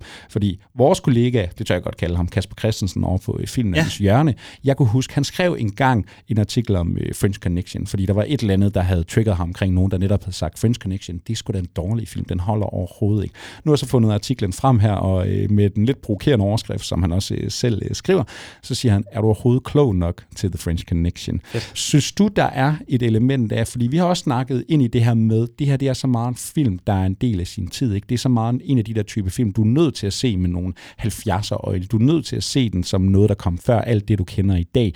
Synes du, der er et spørgsmål, nu sidder vi også relativt unge, to 8, nej, du er vist lige blevet 29, er du ikke det? Jo, tak. øhm, synes du, der er et element af, også hvis vi snakker den her type bedstefarsfilm, altså hvis vi holder os til den, synes du, der er et element af, du skal være, du skal være et vist sted i din filmuddannelse, i din måde at se mm. film, øh, i din måde at værdsætte det på. Synes du, der skal være noget, for at du lige forstår lige nøjagtigt øh, French Connection? Kan man godt sige det, uden at lyde som sådan en højpandet Nej, ikke, ikke rigtigt, men du må gerne give det forsøg. Men det er nok også derfor, han har lavet den gode titel, han har, Kasper ja. Christensen der. Øhm, jeg, jeg, jeg tror, man er nødt til at vide af et eller andet om, øh, om øh, sådan bare samfundets historisk, hvad der sker på det her tidspunkt i 60'erne og 70'erne, bare vide lidt om USA og politistyrken generelt, og raceproblemer og whatever. Det vil være rigtig godt at vide noget om. Og det andet, du også kan vide noget om, det er, øhm, det er så, så filmhistorien, og især det nybrud, der kommer. Hvis du har en af de to ting, så tror jeg, at den holder rigtig godt i dag. Fordi der er den her tvetydighed i vores hovedperson, de her sådan modstridende, ja. at vi følger en god person på lovens side, som er et kæmpemæssigt røvhul. Øhm, men, men, men på den anden side, så synes jeg også bare, at den er organisk underholdende ja. nok til, at altså, den, den burde jo være ellers bedre, fordi alle burde jo kunne forstå den, netop fordi, at vi har en mere kompleks hovedperson. Altså, det er måske mere interessant, især også, hvis vi, hvis vi kigger, hvad der er sket i tv og whatever, op igennem øh, nullerne med HBO og sådan noget. Vi har de her antihelte og de problematiske hovedpersoner. Den burde jo være moden til, at alle kunne plukke den øh, selv i dag, men så skulle det udelukkende være tempoet, men... Det tror jeg, det er jo sådan en, du kan jo sagtens, jeg netop synes, den er kedelig, og det er også mange andre film, man ville kunne sige om. Jeg tror, øh, det Kasper Christen kommer frem til, at man kan læse den her artikel inde på øh, filmnørden.dk, det han ligesom også bare mere eller mindre når frem til, og også det, der jo giver så god mening for os i det her øh, format, hvor vi genbesøger nogle øh, store og mindre film, ikke? jamen det er det der med, at der er altså nogle film derude, du kan se som, lad os sige, 15, 16, 17, 18 år, og så tænker du, den der Space Odyssey, det var sgu da noget kedeligt lort. Giv det lige 10 år, og så prøv at se den i film igen, hvor du har set alle Kubricks film, og du har set en masse andet, og du måske er begyndt at værdsætte en anden type film, som ikke er Saw 6 eller noget andet. Altså, uden at være nedladende over for nogen, ikke? men vi udvikler jo vores smag hele tiden, og der er bare nogle film, det kræver bare tid i dit liv, før du måske virkelig ser lyset i dem. Kan jeg tillade mig at lave en bro over til det, vi snakkede om tidligere, om at det netop er gensynsglæde, det her. Det kan ja. være, man kan vokse, når man får sådan et gensyn her.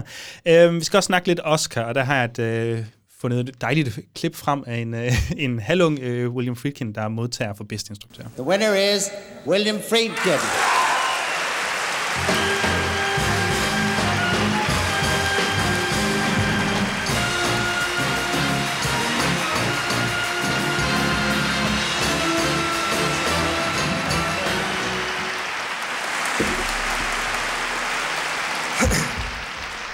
This is a tremendous honor, and I'm very proud to accept it. I'm proud, too, of the people that helped me to make the French Connection. The people of 20th Century Fox, the entire cast and crew, especially Roy Scheider and Gene Hackman for their fine performances, Jerry Greenberg for his cutting, Owen Roisman for his photography. but most of all, I would like to thank the man who made it all possible. Not only made it possible for the picture to be made, but for me to direct it. I owe it all to him. His name is Phil D'Antoni. Thank you very much, ladies and gentlemen. Øhm, jeg ved ikke, om du har læst op på det, men, men William Friedkin fortæller en rigtig god historie om, at øh, de var på vej til selve Oscarshowet, øh, hvor deres bil simpelthen bryder sammen, øh, og så bliver de nødt til at finde en lokal, der kan køre den derhen. Så begynder de at jagte et tog, og så skal de... Ja, præcis, præcis. men han kommer altså derhen, og han er selvfølgelig skide nervøs, men øh, han ender med at vinde bedste instruktør, og den får en hel del Oscar. Kan du, øh, kan du følge, hvorfor den ender med at vinde den her film? Det kan jeg faktisk øh, godt. Altså, vi kan jo lige se, hvad der sådan måske... Altså, okay, skal vi tage, hvad den starter, hvad den overhovedet vinder det her år? Fordi øh, det, der sker for French Connection, som jo er sådan William Friedkins første sådan store film, som det jo ender med at blive, ikke? det bliver jo virkelig også en box office øh, succes, det her. Og den går hen og vinder fem Oscars. Den er vist nomineret til en 7-8 stykker i alt. Den vinder altså bedste film, bedste mandlige hovedrolle til Gene Hackman, bedste instruktør til Friedkin, bedste adopteret manuskript til Ernest Tidyman, bedste redigering til Gerald Greenberg, og så er den altså også nomineret til en øh, Best Supporting for uh, Roy Scheider og bedste cinematografi. Så uh, hedder man uh, Philip, hvad hedder uh, produceren? Phil D'Antoni. Ja, hvis du er ham og William Friedkin og alle andre ombord, så kan du altså gå rimelig glad hjem. Måske ikke helt, hvis du er Roy Scheider. Men han får jo faktisk en Oscar senere, ja. Ja, det gør han jo.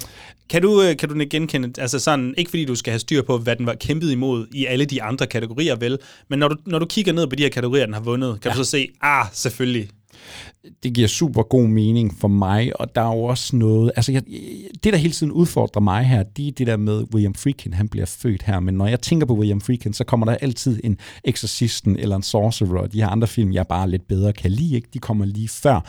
Øh, for mig, så giver det super god mening, at øh, 1972 må det så være i øh, prissæsonen her, det ligesom bliver French Connections år. Har du så hørt de ondsindede rygter om, hvorfor French Connection går hen og bliver den der store øh, Nej, det vil jeg meget gerne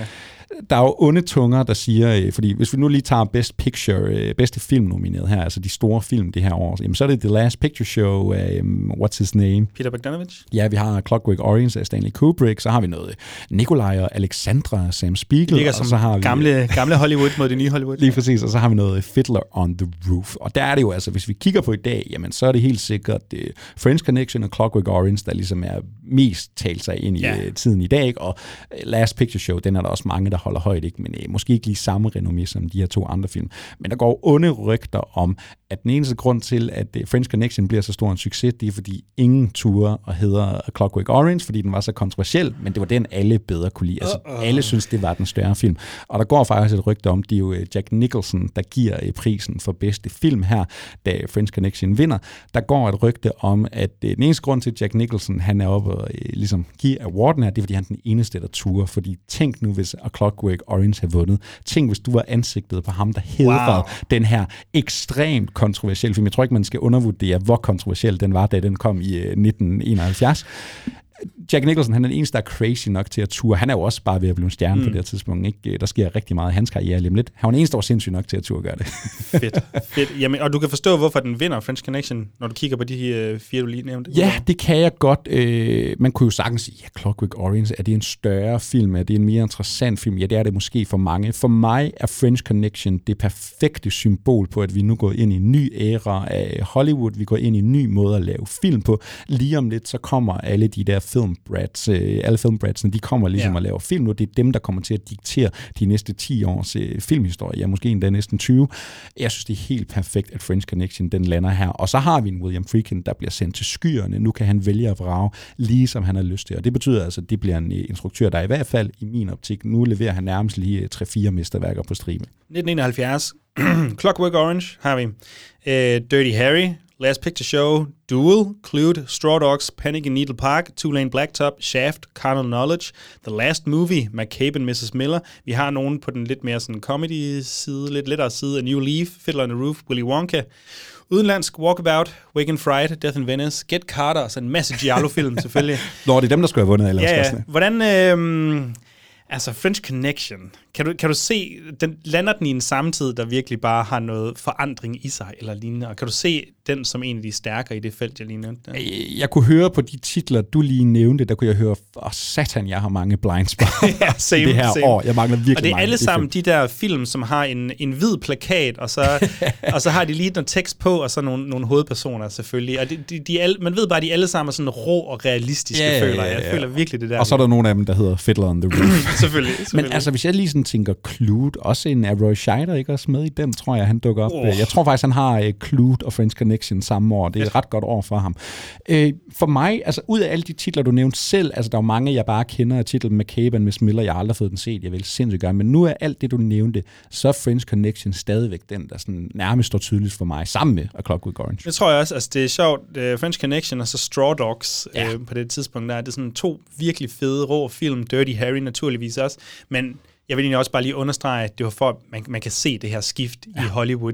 Og det er så sjovt, at sådan noget som Nikolaj og Alexandra har ikke set den. Formoder mere den gamle skole. Fiddler on the Roof, det er noget musical, ved jeg, med Norm- af Norman Jewison.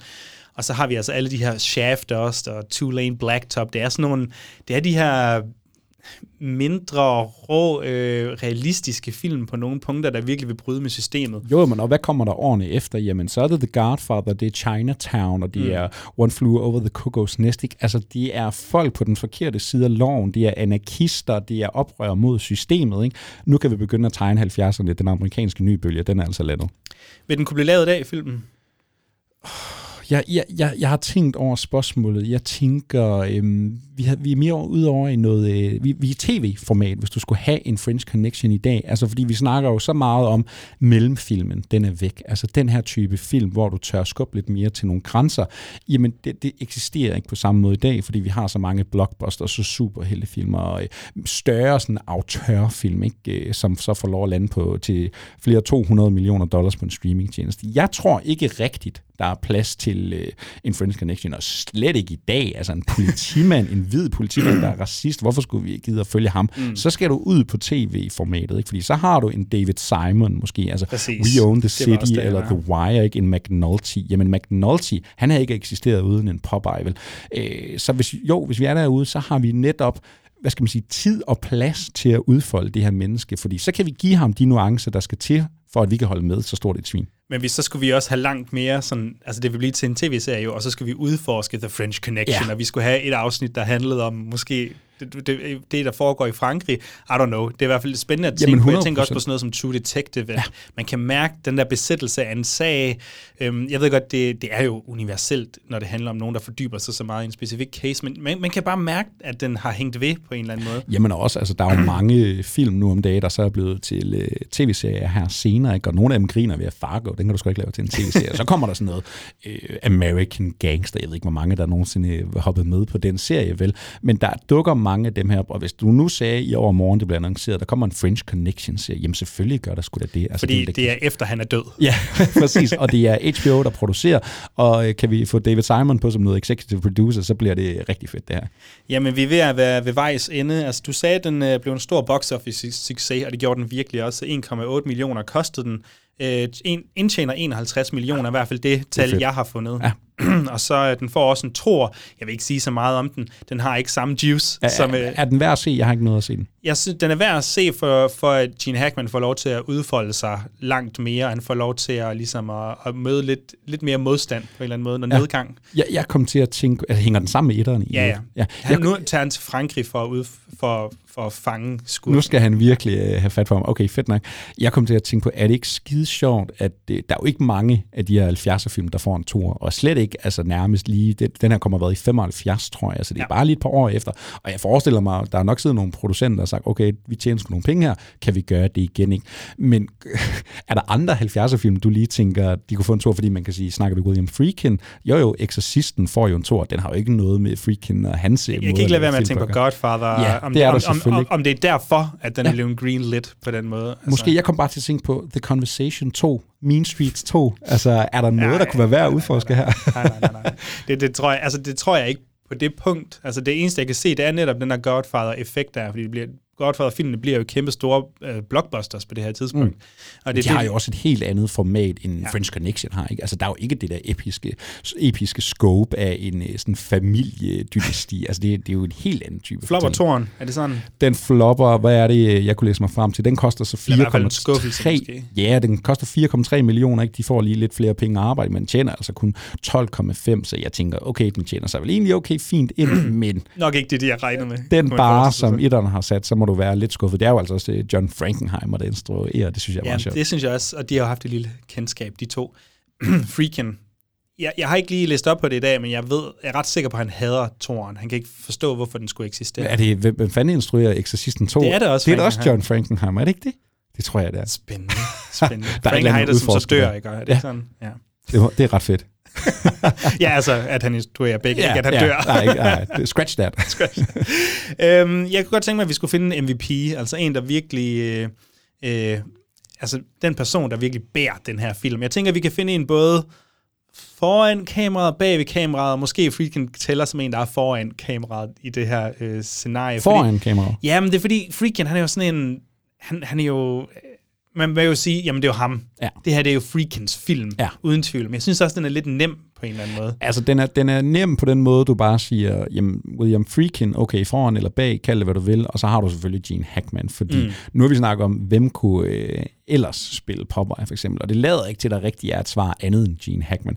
Hvem kunne have lavet den her film sådan her? Lad os gå ud i gaderne, lad os gøre det her for 1,5 millioner dollars, ikke? og så få den her hæsblæsende, men også sådan lidt kunstnerisk udfoldende, Melville-inspireret ja. øh, procedural øh, politidrama ud af det, jamen, så er det altså Freakin, du går til, ikke? Så der er, ikke, der er bare ikke French Connection uden det her, men jeg er meget interesseret i, hvem, hvem er den næste i rækken? Ja, ja Gene Hackman er god, og jamen, oh, jeg kom egentlig også til at tænke, at den er også meget Michael Mann-agtig, den her film. Det er også bare en helt anden sidepointe. Jeg tænkte, jeg synes, klipningen er, er ret god, især i de her actionsekvenser. Der er en god grund til, at den... Øh, øh, den, altså Gerald Greenberg, at han vandt for bedste klipning for den her. Det synes jeg giver rigtig god mening, hvis man skulle prøve at fremhæve nogle af dem, som sidder i klipperummet. Og jeg tror også, selve klippeprocessen har også været øh, meget ulig, øh, hvad, hvad der var Hollywood-standarden på det her tidspunkt. Øh, jeg ved, at Freakin var også meget ind over klipningen, naturligvis. Han er instruktøren. Øh, men, men jeg tror sådan, hvis man skulle opsummere hele den her film, så er det en, det er en, en film, der er, filmen i sig selv er ligesom et op, gør, eller et oprør. Det er en rebelsk film med en rebelsk instruktør, der handler om noget rebelsk og noget rebelsk ja. inden for nogle systemer og sådan noget. Øhm, jeg tror, sådan klipning... Ja, den kan jeg sagtens købe mig med på. Jeg vil også lave et skud ud til uh, Don Ellis. Det er en af hans sidste soundtracks. Jeg tror faktisk nærmest toeren ender med at blive hans, uh, hans sidste officielle kreditering. Men uh, de, jeg var overrasket over, hvor meget den der sådan lidt jazzet vibe, når vi kører igennem gaderne, når vi ja. over, især i overvågningsscenerne. Ikke? Andre film, der har det måske været noget mere sådan suspensfyldt øh, film. Jeg kommer sådan til at tænke på sådan noget Bernard Herrmann i uh, Taxi Driver. Ja. Ikke? Det der med sådan, det er bare sådan nattelivet, der pulserer der ud af. Det er meget sådan afslappet, men det er også sådan, det snakker ind i den der grittiness, det snakker ind i den der øh, tid, som 70'ernes New York altså bare virkelig er, når vi ser det på film. Det synes jeg også fungerer ret fedt. Men går vi med klipperen, fordi der er altså et arbejde her? Ja, altså jeg tænker sådan behind the... Ja. Det, det, det er når vi har elimineret, hvis man kan sige det, altså Freakin og Gene Hackman for de to andre her, så, så synes jeg, at man godt kunne fremhæve kliparbejdet som noget ekstraordinært. Det kunne også være sjovt at kigge på st- altså stunt arbejdet ja. er måske også noget, man kunne, det kunne man næsten argumentere for at skulle ligge højere op, det ved jeg ikke. Owen Reisman, der skyder filmen, han øh, skyder jo altså også øh, Exorcisten, og han har også skudt film som Tootsie og Network okay. blandt andet. Altså, bliver, en 70'er ja. go-to-guy. Hvis, hvis du har skudt Exorcisten og French Connection, så er du altså også en rimelig jeg har godt se, fin karriere. så kan du skyde, hvad du har lyst til. Hvad med Roy Scheider? Altså, jeg var faktisk overrasket over, hvor lidt han kommer i spil den her film. Og jeg er også overrasket over, hvor lidt han påvirker mig. Ja. Øhm, jeg synes, han er god at gøre lige præcis, hvad han skal, men, øh, men det er virkelig ikke ham, jeg ser den her film for det er Gene Hackman. Jeg synes, Gene Hackman trumfer. Han, er, han vinder hver eneste scene, han er i. Øhm. Foran kameraet, vi giver den til Gene Hackman, ja. der er ingen vej udenom bag kameraet, altså all over William Freakin, han får dem alle sammen, men vi giver den til klipperen, nu kan jeg ikke huske hans navn. Gerald Greenberg, skal vi gøre det? Det synes jeg. Det synes jeg sagtens, vi kan gå med. Så tror jeg faktisk, at vi er ved at færdige. Det er jo et lidt nyt format. Jeg ved ikke engang helt, hvordan vi har planlagt at afslutte, men jeg føler måske bare, at vi kan tale os ind i en afslutning nu. Øhm, vi modtager glædeligt feedback. Er det for rushed? Øh, skal vi gå mere i dybden med nogle ting? Skal vi gå mere... Altså, skal vi kigge tydeligere på nogle scener? Øh, eller skal vi snakke mere behind the scenes? Det synes jeg, det er op til publikum at i hvert fald lige hjælpe os med at spore ja. os ind på, hvad kunne I godt foretrække jer?